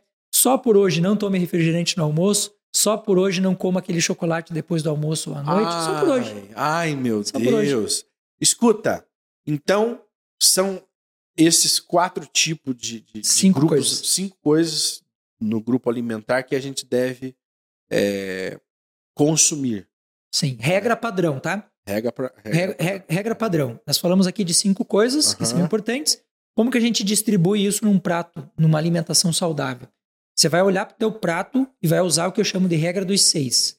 Cada vez que você vai fazer uma alimentação, tem que ter seis coisas diferentes, nenhuma delas pode ser industrializada. Então eu sentei para tomar meu café da manhã. Veja como é que eu coloco carboidrato, como é que eu coloco proteína, como é que eu coloco gordura. Imagina, você tem num prato de manhã cedo, ó, pensa comigo. Você colocou um ovo, Um ovo você colocou uma castanha, ambos têm proteína e gordura. e gordura. Eu vou colocar uma amêndoa, vou colocar uma semente como a semente do gergelim, por exemplo. Vou colocar uma batata doce e vou Ah. colocar uma fruta. Bom, eu já tenho seis coisas. Quer dizer, o pãozinho já tá fora. Ele pode entrar como carboidrato. O grande Mas problema daí do você tira carboidrato todos esses. Tipo, se você comer um pão, você já tira todos esses outros Não. elementos? não, é Ou você que come um pão mais uma batata doce, mais. pode comer, É? porque a grande questão é assim, ó, o que, o que que determina o que a gente chama de índice glicêmico? O índice glicêmico, basicamente, é o tempo que leva para alguma coisa virar açúcar no seu intestino. Aham. Via de regra, tudo aquilo que leva mais de duas horas para fazer essa conversão tem um índice glicêmico baixo. Então, se eu pegar, por exemplo, essa refeição com o pão, mas que eu tenho o ovo, que eu tenho a fruta, que eu tenho tudo, o índice glicêmico dessa refeição está abaixo de 50. Ele é medido até 100. Ah, Se eu pegar esse pão sozinho, o índice glicêmico dele é de 99. Caramba. É o mesmo pão. Se eu for pegar um, sei lá, um sanduíche, um cheeseburger, Uhum. um McNagger do Benegger, Aham. e eu for comer ele sozinho com refrigerante, cara, o índice glicêmico dele é altíssimo. Se eu for fazer isso dentro de uma refeição em que eu coloquei, veja como é ridículo e simples a gente fazer isso. Eu coloquei um punhadinho de linhaça, eu coloquei um punhadinho de chia, eu coloquei um punhadinho de gergelim. São três colherzinhas. Eu abro o meu cheeseburger E e, coloco dentro. Eu bati Sério? o índice glicêmico quase pela metade. Caramba. Eu botei um ovo ali dentro. Vou fazer meu pão. Acrescentei na- no, no- no- no processo de fazer o pão. Eu coloquei uma colher de, de psyllium ou de farelo de aveia, que são fibras alimentares. Coloquei ovo e coloquei leite nesse pão. Eu tornei esse pão com índice glicêmico mais baixo. E é o mesmo pão. E, quer dizer, Você não Então tem que não- passar fome para ter uma vida legal. então não é só eliminar. Ah, tira o pão, tira o pão. Não adianta nada. Você tira o pão e não come o, o, o que realmente vai baixar a- o açúcar do teu. Até porque existe uma função no nosso fígado que se chama glicogênese, gliconeogênese, que é a formação de glicose a partir de uma necessidade corporal. Por exemplo, estou fazendo atividade física e eu não tenho mais açúcar circulante, meu corpo degrada a musculatura e transforma ele em açúcar. Só que existe um estudo científico bem legal hoje que mostra que se eu sentar nessa mesa e você estiver comendo pizza com outras pessoas e eu estiver comendo alface, eu estou fazendo gliconeogênese. Eu estou produzindo açúcar comendo alface, porque eu não mudei, meu contexto Você mental. tem que mudar o contexto mental, inclusive. Eu preciso me Cara, identificar com aquilo que eu estou fazendo. O exemplo do meu filho. Meu filho é fisiculturista, tem 17 anos, e ele senta na mesa com a gente. A gente está lá no final de semana, numa sexta-feira. Sábado, a gente foi comer Aham. o- no restaurante chinês. Ah, o salmão que tem gordura, o negócio que tem shoyu. O cara levou a mar- a marmitinha dele, sentou com a gente, Comeu a nenhum. marmitinha dele. Identificação com o propósito. Se eu estou identificado com o meu propósito, eu não tenho sofrimento. Agora, se eu estou comendo alface praguejando contra o mundo, é melhor você comer um hambúrguer. Daí você sofre, pelo menos paga pelo que você está Com a sofrendo. barriga cheia, né? E, e- e saborosa. Escuta. Tá, então no café essa- esses itens básicos ali, as Regra dos seis. sementinhas, né, e tal. E, e no almoço? Mesma lógica, regra dos seis. Eu vou colocar sempre seis coisas diferentes. Então pensa comigo, ó. Eu coloquei o feijão, eu coloquei o arroz, Uma colher de eu feijão? coloquei a carne, eu coloquei a salada, eu coloquei uma semente e eu coloquei uma castanha. Pronto. Tem que ter uma sementinha e tem que ter uma castanha sempre. É, o nosso intestino ele foi programado para processar cerca mais ou menos de 100 gramas de fibras todos os dias. A média brasileira de consumo de fibras é entre 8 e 12 gramas. E é Tudo depende de fibra, tudo. Fermentação no intestino, Puxa limpeza vida. no intestino, é, o fígado, por exemplo. Quando o fígado pega um metal pesado, um metal tóxico do seu sangue, ele pegou alumínio, cádmio, Aham. chumbo, pegou isso e jogou lá no intestino delgado. O fígado não tem para onde mandar, então ele manda para o intestino delgado. Se no intestino delgado não tiver fibra que quele isso, que pegue isso e leve embora, volta para a corrente sanguínea.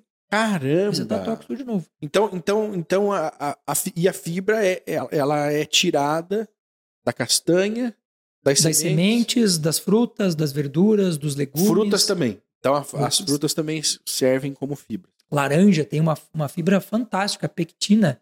É incrível. A pectina fermenta no intestino É. e ela produz um tipo de gordura no intestino chamada butirato, que protege o intestino e alimenta para bactéria boa. E é só comer a porra da laranja. Então você almoça e chupa uma laranja. Ponto. Simples assim. cara. Caramba, meu. É. Então, então não precisa tirar o arroz, tirar o feijão, tirar a batata. Se tiver em excesso, sim, mas na, na média eu trabalho sempre pela lógica do equilíbrio.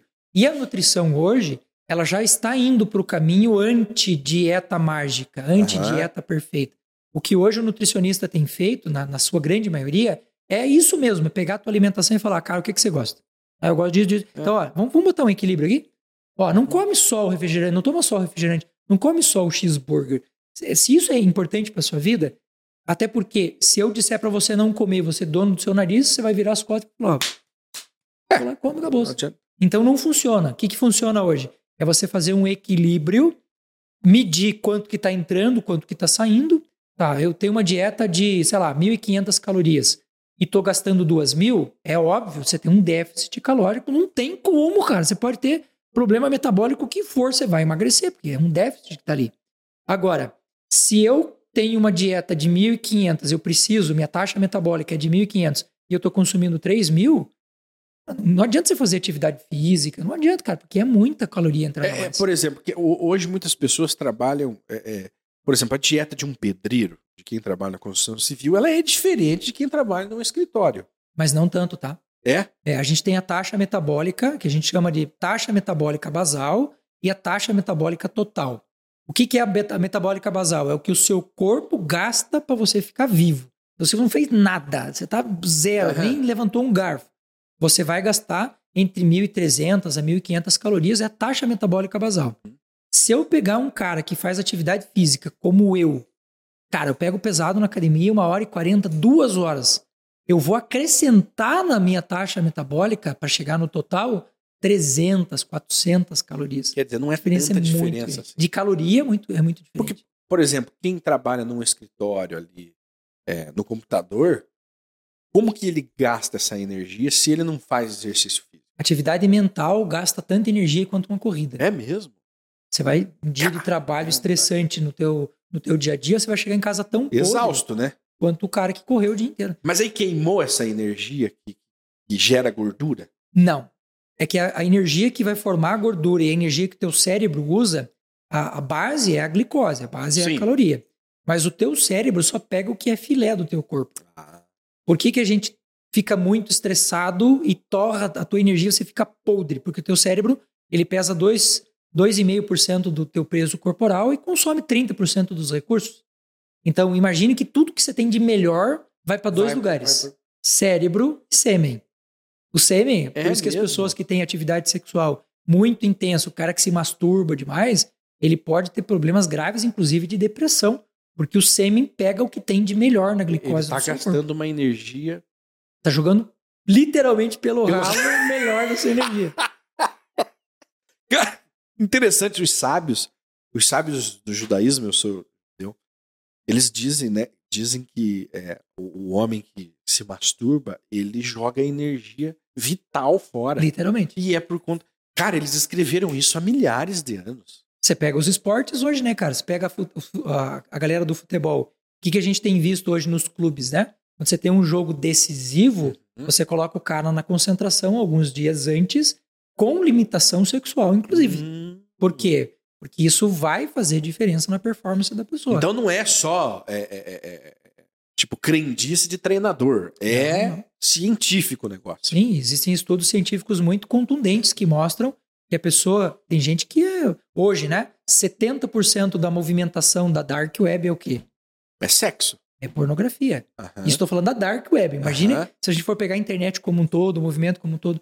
Porque isto movimenta muito da mente do cara. E se ele tem uma atividade sexual não regulada, é como se ele tivesse uma atividade alimentar não regulada. É a mesma coisa. Como existe hoje o jejum na alimentação, existe o jejum sexual. Você pega o judaísmo, você pega o cristianismo, você pega o budismo, você pega uhum. os, os, os caras que fazem é, toda essa parte de, de meditação é, na Índia, você vai ver que uma das coisas que os caras mais fazem é o jejum sexual. Então eu vou tomar uma, uma decisão importantíssima na minha vida. Pega os grandes gurus do mundo para você ver. Inclusive, caras do mundo financeiro hoje, né? Caras que, que trabalham com dinheiro. Se ele vai tomar uma grande decisão, jejum de comida, jejum sexual. Por quê? Porque daí sobra energia para o teu cérebro poder trabalhar. Cara do céu, quantas vezes já te falaram, pare, você está transando demais. Né? Sexo é maravilhoso, cara. Sexo é fantástico, velho. Bem, bem feito, puta, cara, te traz um equilíbrio gigante. É bom, é legal, é, é divertido. Mas é, sexo pra mim é que nem água. Se você tomar água com sede, Puta do caralho. Agora, se você tomou água. Demais. 10 litros d'água, vai chegar uma hora que teu corpo não aguenta mais a água, cara. Sexo é a mesma coisa. Mas aí, aí puxa, muito interessante isso. Aí é o seguinte: voltando ali a questão de energia pra galera que tá no escritório. ele vai ter que complementar então com exercícios físicos para queimar aquela diferença. Ó, vou te dar um exemplo. Lá no nosso osso, nós temos duas, é, dois componentes do osso, um chama osteoclasto, outro chama osteoblasto. Um faz o cálcio grudar no osso, o outro tira o cálcio do osso para regular o nível do cálcio do nosso sangue. Então, osteoclasto e osteoblasto, eles trabalham para fortalecer esse osso ou para tirar esse cálcio de lá.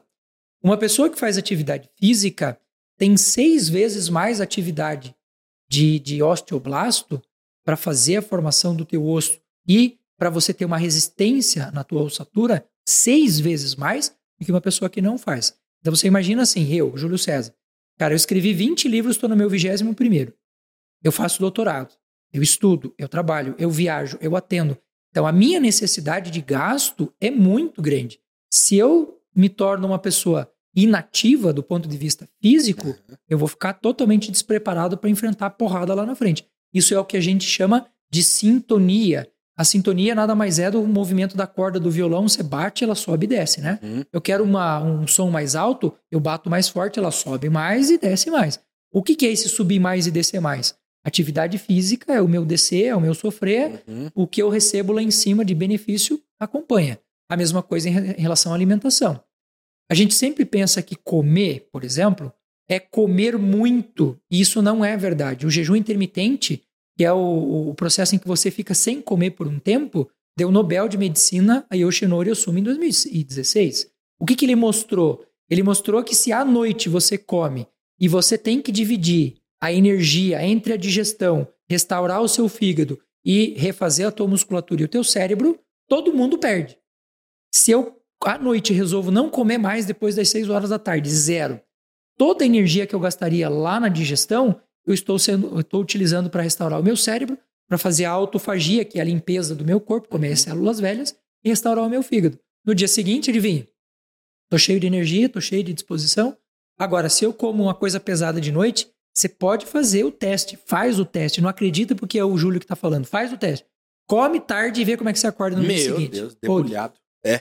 É. Você não precisa de artigo é, científico para provar. Quando você, você, você anoitece fazendo aquela churrascada, no outro dia, por mais que você não bebeu, você acorda com uma ressaca. Sim, de comida. ressaca alimentar. Ressaca Cara, alimentar. Agora, para a gente encerrar mesmo. Existe o cérebro desnutrido? Existe. Infelizmente. Hoje a gente está com um paradoxo na sociedade, que é o paradoxo das pessoas que estão é, acima do peso, porém desnutridas. Antigamente, você deve lembrar, as avós, as mães, né? Chegavam no bebezinho e falavam, ai, que lindinho, ele tá gordinho. Uhum. Então, portanto, a, a denúncia imediata dessa, desse comentário é, ele está saudável. Com saúde. Só que o desequilíbrio energético hoje, com muita caloria e pouco nutriente, faz com que a gente tenha realmente um, um nível hoje social muito grande de a gente está comendo bem, a gente não está comendo mal, a gente não tem mais hoje Sim. no Brasil tanta gente passando fome. Ainda existe, obviamente, mas na média a gente já está com um nível, sim, as pessoas têm o que comer. O problema é que a gente come muita porcaria e o nosso corpo não recebe o que ele precisa. Vamos imaginar o seguinte: eu sentei agora aqui e comi um prato de macarronada e essa, esse prato de macarronada ele está banhado aqui no molho quatro queijos, uhum. por exemplo. O meu corpo precisa de cerca de 60 nutrientes básicos para poder funcionar. 60. 60. Quantos você acha que tem aqui? Ah, eu Quatro, acho que não tem nem, nem. Né? Como é que o teu corpo funciona? Se você tem um nutriente em baixa, tá faltando vitamina K, por exemplo. O teu cérebro vai mandar você comer, porque a única forma que tem de você botar para dentro o que está faltando é pela viés da alimentação. Só que quando você come uma coisa que não está balanceada, a vitamina K continua faltando e você continua comendo. E por vai isso, comendo. Por isso que uma das primeiras coisas que a gente faz numa dieta de emagrecimento é o estabelecimento mínimo de macro e micronutrientes, para não faltar nada. Aí você não tem tanta fome. Você não fica com aquela fome de leão. Por quê? O que é a fome de leão? É um negócio que está faltando. Por que comer porcaria te faz sentir fome daqui a duas, três horas de novo? Não tem nutriente. Porque não tem nutriente. Cara, e, e, e para nós gordinhos assim, às vezes você só se satisfaz quando você não aguenta mais comer. É um negócio que tem. É na cabeça, né? É, a gente tem um mecanismo no cérebro. Caramba, meu. Eu sei que você está querendo acabar aí, mas eu vou explicar mais uma coisa aqui. Não, explique porque é. tá, tá maravilhoso. A gente tem um mecanismo na, na, na, nossa mente, que no nosso cérebro, chamado de biofeedback. Bio é vida, bio é, é biologia e feedback é retorno. Então, quando eu sento para tomar um copo d'água, o primeiro copo d'água que eu tomo com sede me dá um puta prazer, me libera endorfina, verdade, cara, verdade. porra, tesão. Eu pego o segundo copo d'água, o meu corpo já diz, cara, tá exagerando, velho. Uhum. O terceiro pode te dar intoxicação no fígado por, por causa de água, por excesso de água. Caramba. Porque o nosso corpo diz, chega. Como é que funciona a natureza em relação ao sal? Nós temos um, um mecanismo de biofeedback do sal. Se eu pego uma coisa salgada demais, eu, eu repuno na hora, uhum. biofeedback. Agora, em relação ao açúcar, nós não temos essa trava. A gente ah. tem essa trava quando o açúcar está associado às fibras. Então, por exemplo, eu peguei uma laranja. Amo laranja, fantástica laranja. Uhum. Comi a primeira laranja. Prazer enorme. Minha vontade, comer a segunda. mais uma... Você não vai para a terceira. Porque o teu biofeedback vai dizer, para porque você está exagerando.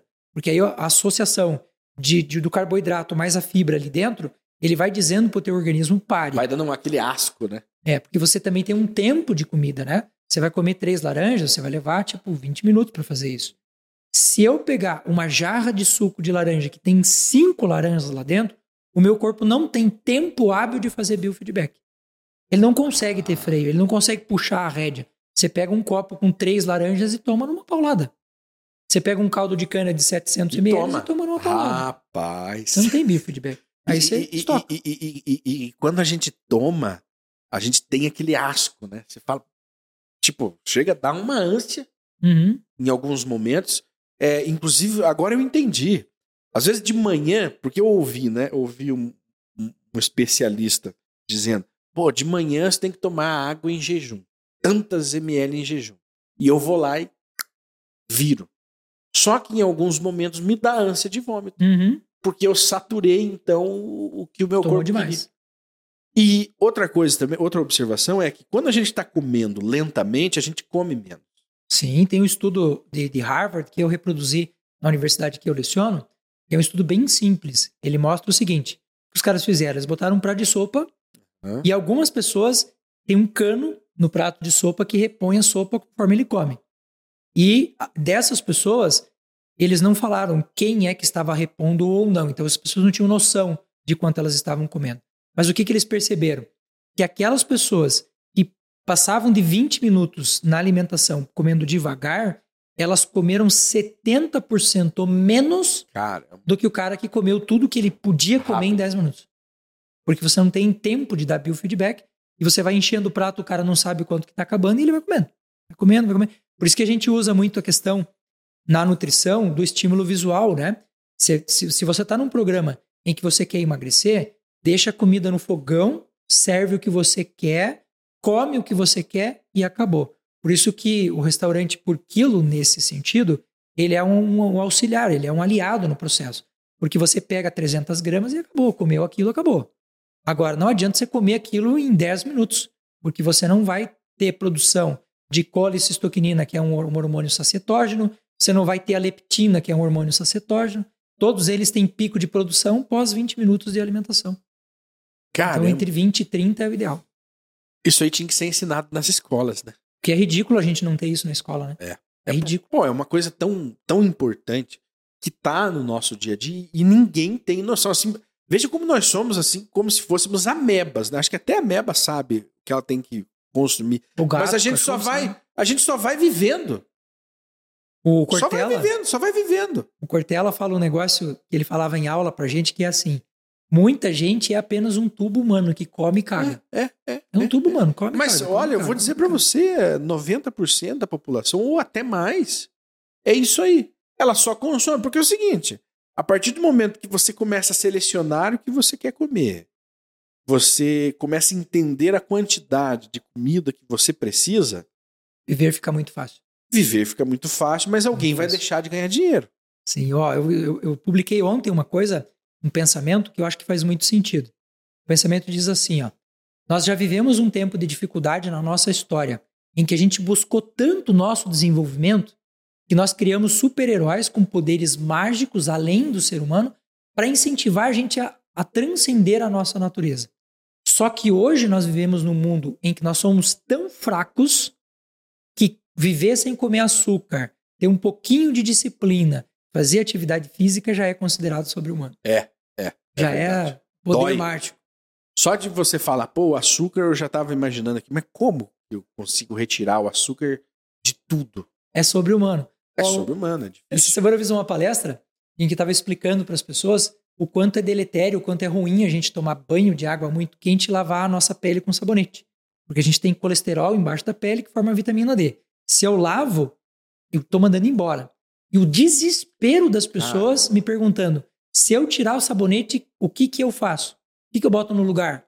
Nada. Só água. Só água. Você não precisa de mais É nada. o suficiente. Você vai precisar de sabonete para lavar axila, Aham. para lavar virilha e lavar pé, que são regiões que não produzem só o suor, produz gordura e proteína também. Então tem colônia de bactéria, então tem fedor, eu preciso lavar. Mas a sua pele, água. Não precisa de sabonete. Caramba. Coisa simples, fácil de fazer. É o que eu estou dizendo. Ter uma vida boa, ter uma vida saudável, uma vida equilibrada, é muito mais barato, é muito mais fácil do que você imagina. Você só tem que romper essa casca, essa bolha que você vive feita de açúcar e acha que isso é mundo, isso que é vida. Isso que é maravilhoso. Escuta. É, é, é, tá. Quais são as vitaminas que o cérebro precisa, assim, diariamente? Complexo B, todas, todas elas, B1, B2, B3. A B6 é muito importante, a B8, que é o inositol, é muito importante. A B12 é muito importante. Nós precisamos de bastante vitamina C, a gente precisa de bastante antioxidantes para tirar os radicais livres do cérebro. A gente precisa de selênio, a gente precisa de zinco, precisa de Meu magnésio, Deus amado. Escuta, mas um- extremamente importante, um, um peão, um peão de rodeio que nem eu não, não, não, não sabe quais alimentos têm tais vitaminas. E não precisa saber.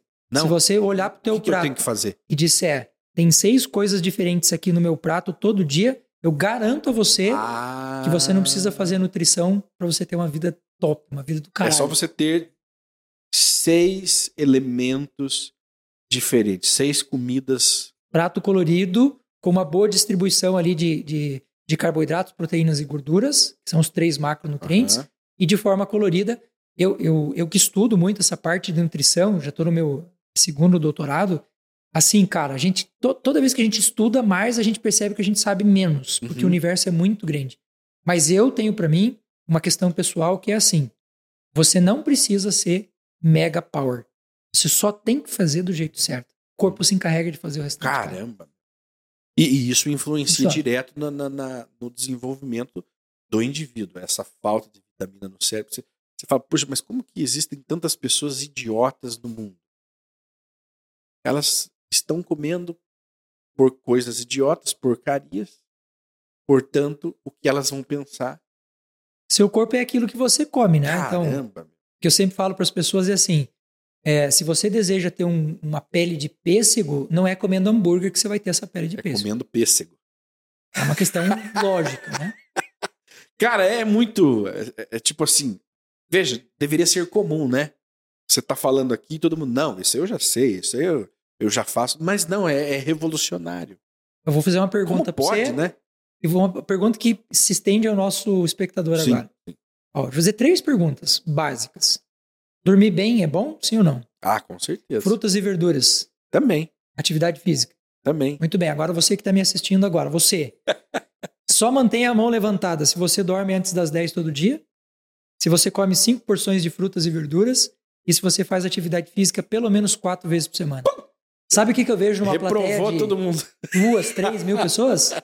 Três ou quatro caras Três com a mão ou seja, não é falta de conhecimento, é falta de pachorra de você pegar o que Pegar você e sabe e botar em prática. As pessoas elas acham muito lindas eu falando sobre tirar o refrigerante do almoço, tirar o açúcar do café. Todo mundo acha isso lindo, me aplaude, me pagam para fazer isso. Cara, O cara vai na minha palestra, ele me paga para fazer isso. Ele sai da palestra, ele não tem, ele não tem a decência de sentar do meu lado e naquele dia não pedir refrigerante. ele vai sair, vai pedir, porque é só, só mais hoje, depois eu. eu Já eu, era. Eu, eu, eu faço. Mas veja, é, eu não, não, não culpo 100% a nós, peões de rodeio. Ah, a forma de vida que nós levamos nos leva a viver essa superficialidade. Né? A forma cultural. Sim. Porque quando você adotou determinada postura, você teve que fazer uma mudança cultural. E aí, a mudança cultural às vezes machuca, Dói. sai caro em algum momento, né? É, é, por exemplo, o alimento processado hoje é mais barato que você conseguir é, trazer as coisas mais naturais possíveis Mais palatável. é, para dentro do lar. Ele é mais palatável. Ele tá na nossa cabeça 24 horas. Né? É propaganda aqui, é propaganda ali. Nós somos levados a, a, a- consumi-los. Então, é, por exemplo, a ação de mudar de hábito ela é simples. É. Mas-. Mas a mudança cultural, ela já, é, ela já precisa de muita profundidade de você entender o que vai ser bom para você, para sua família a longo prazo. Eu acho que não, cara. Eu, eu trabalho com a ideia de que existem micro hábitos, hábitos atômicos, hábitos pequenos, Aham. a ideia do átomo, né? Que eu acho que é uma coisa que, quando a gente começa a fazer uma pequena coisa e vai numa somatória, daqui a pouco você tá numa, É, verdade. Para você ter uma ideia, a gente degrada, a gente destrói cerca de 2% da nossa massa, da nossa massa muscular por dia. A cada, Cara, cada dia, 2% da sua massa muscular morre, literalmente. O que significa que se eu entrar numa atividade física em 50 dias, o meu corpo é totalmente diferente do que ele é hoje. muda totalmente. Totalmente. A minha pele muda totalmente a cada duas semanas. Se eu começar a cuidar da minha pele hoje, em duas semanas eu tenho uma pele diferente. Então, primeira questão é você ter os micro hábitos, que são Uhum. importantes, e de outro lado, eu tenho os chamados hábitos capitais. Por que, que é chamado hábito capital? Capital vem de cabeça. Então, quando você pega aquele hábito capital, automaticamente ele vai mudar outras coisas. Por exemplo, se eu só instituir atividade física na minha vida, só, eu não fiz mais nada, minha vida tá uma bagunça, eu continuo comendo errado, eu continuo dormindo errado, e mas, mas eu peguei esse hábito capital, fazer atividade física e botei na minha dinâmica todo dia. Quatro, cinco vezes por semana. Quanto tempo vai demorar para que esse hábito influencie na sua alimentação, no seu sono, na sua disposição, na sua libido? Ah, é, é, é, é rápido, né? É capital, É por isso que ele é capital. É, é. Então vai no micro hábito, vai no hábito pequeno, nessas mudanças pequenininhas e pega um hábito capital. Ou seja, não foca no impossível. Tocou no impossível já era. O teu cérebro sempre vai olhar pro impossível e vai pensar, cara, isso aqui tem como. Por exemplo, a pessoa fala assim, eu vou começar hoje a minha atividade É. física com duas horas de academia seis vezes por semana. Seu corpo não tem, não está preparado para isso. No dia seguinte você vai estar com ódio da academia, vai estar doído e não vai Meu. Deus. Micro, começa pequenininho.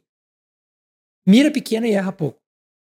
Boa, é, uma, é, é uma, é uma, uma excelente dica. Olha, é uma escola, né?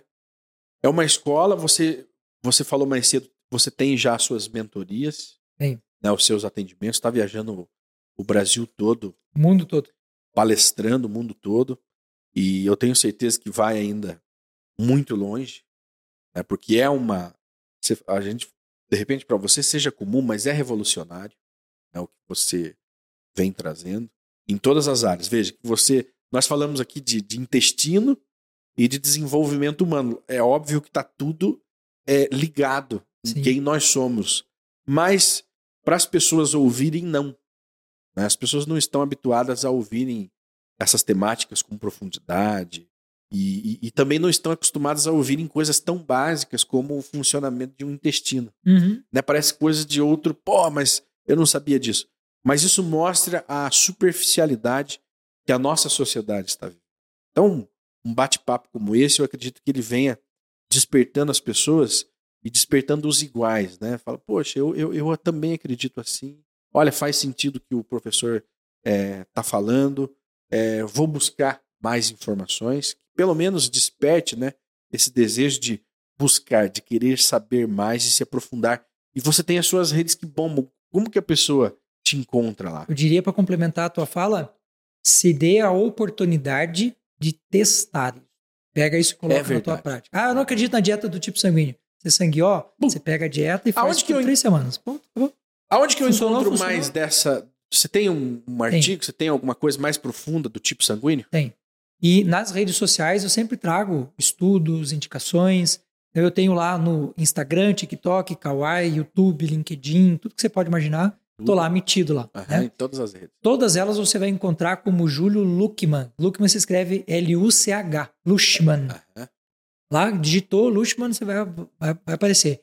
Ah, os canais, de, as, as redes mais rápidas, né? Instagram, TikTok, Kawaii, são vídeos mais curtos, 3 Aham. minutos, 4 minutos. Mas no meu, Insta, no meu YouTube eu tenho aí vídeos mais parrudos, com conteúdo mais denso. E as mentorias, a Saúde 360 Graus, a- o curso de aromaterapia, Vença a Ansiedade em 7 Pô, semanas. nós falamos ali, é, você vê, eu não falei, é porque eu, eu fico preocupado com você é um, um cara de agenda. Fico preocupado de estar avançando na agenda. Mas a aromaterapia, né, que eh, eh, eu até comentei contigo que a, a minha mãe já, já, já lidava com isso há 20 anos e era motivo de chacota. Uhum, E essa aromaterapia hoje ela se tornou algo bastante comum, científico. e científico e sério, e você aplica isso na vida das Sim. pessoas. Quando a gente vai pensar na alopatia, que é o uso de medicamentos, a gente sempre pensa que a aromaterapia seria um tratamento alternativo à farmacologia. Aham. Na verdade, não é alternativo. A aromaterapia é está dentro da alopatia. Quando você vai usar um óleo, um óleo essencial, ele é um medicamento. Ele, também tem- ele não tem aquela coisa assim de, ah, eu estou usando esse chá porque popularmente as pessoas Quase falam como que ele uma faz bem. simpatia, né? É, é diferente disso. Não é. aromaterapia é, uma É algo ciência. Tanto que a gente tem que ter curso de aromaterapia para poder Aham. entender. Eu vou te dar um exemplo. Você está usando um clonazepam benzodiazepínico para Aham. dormir.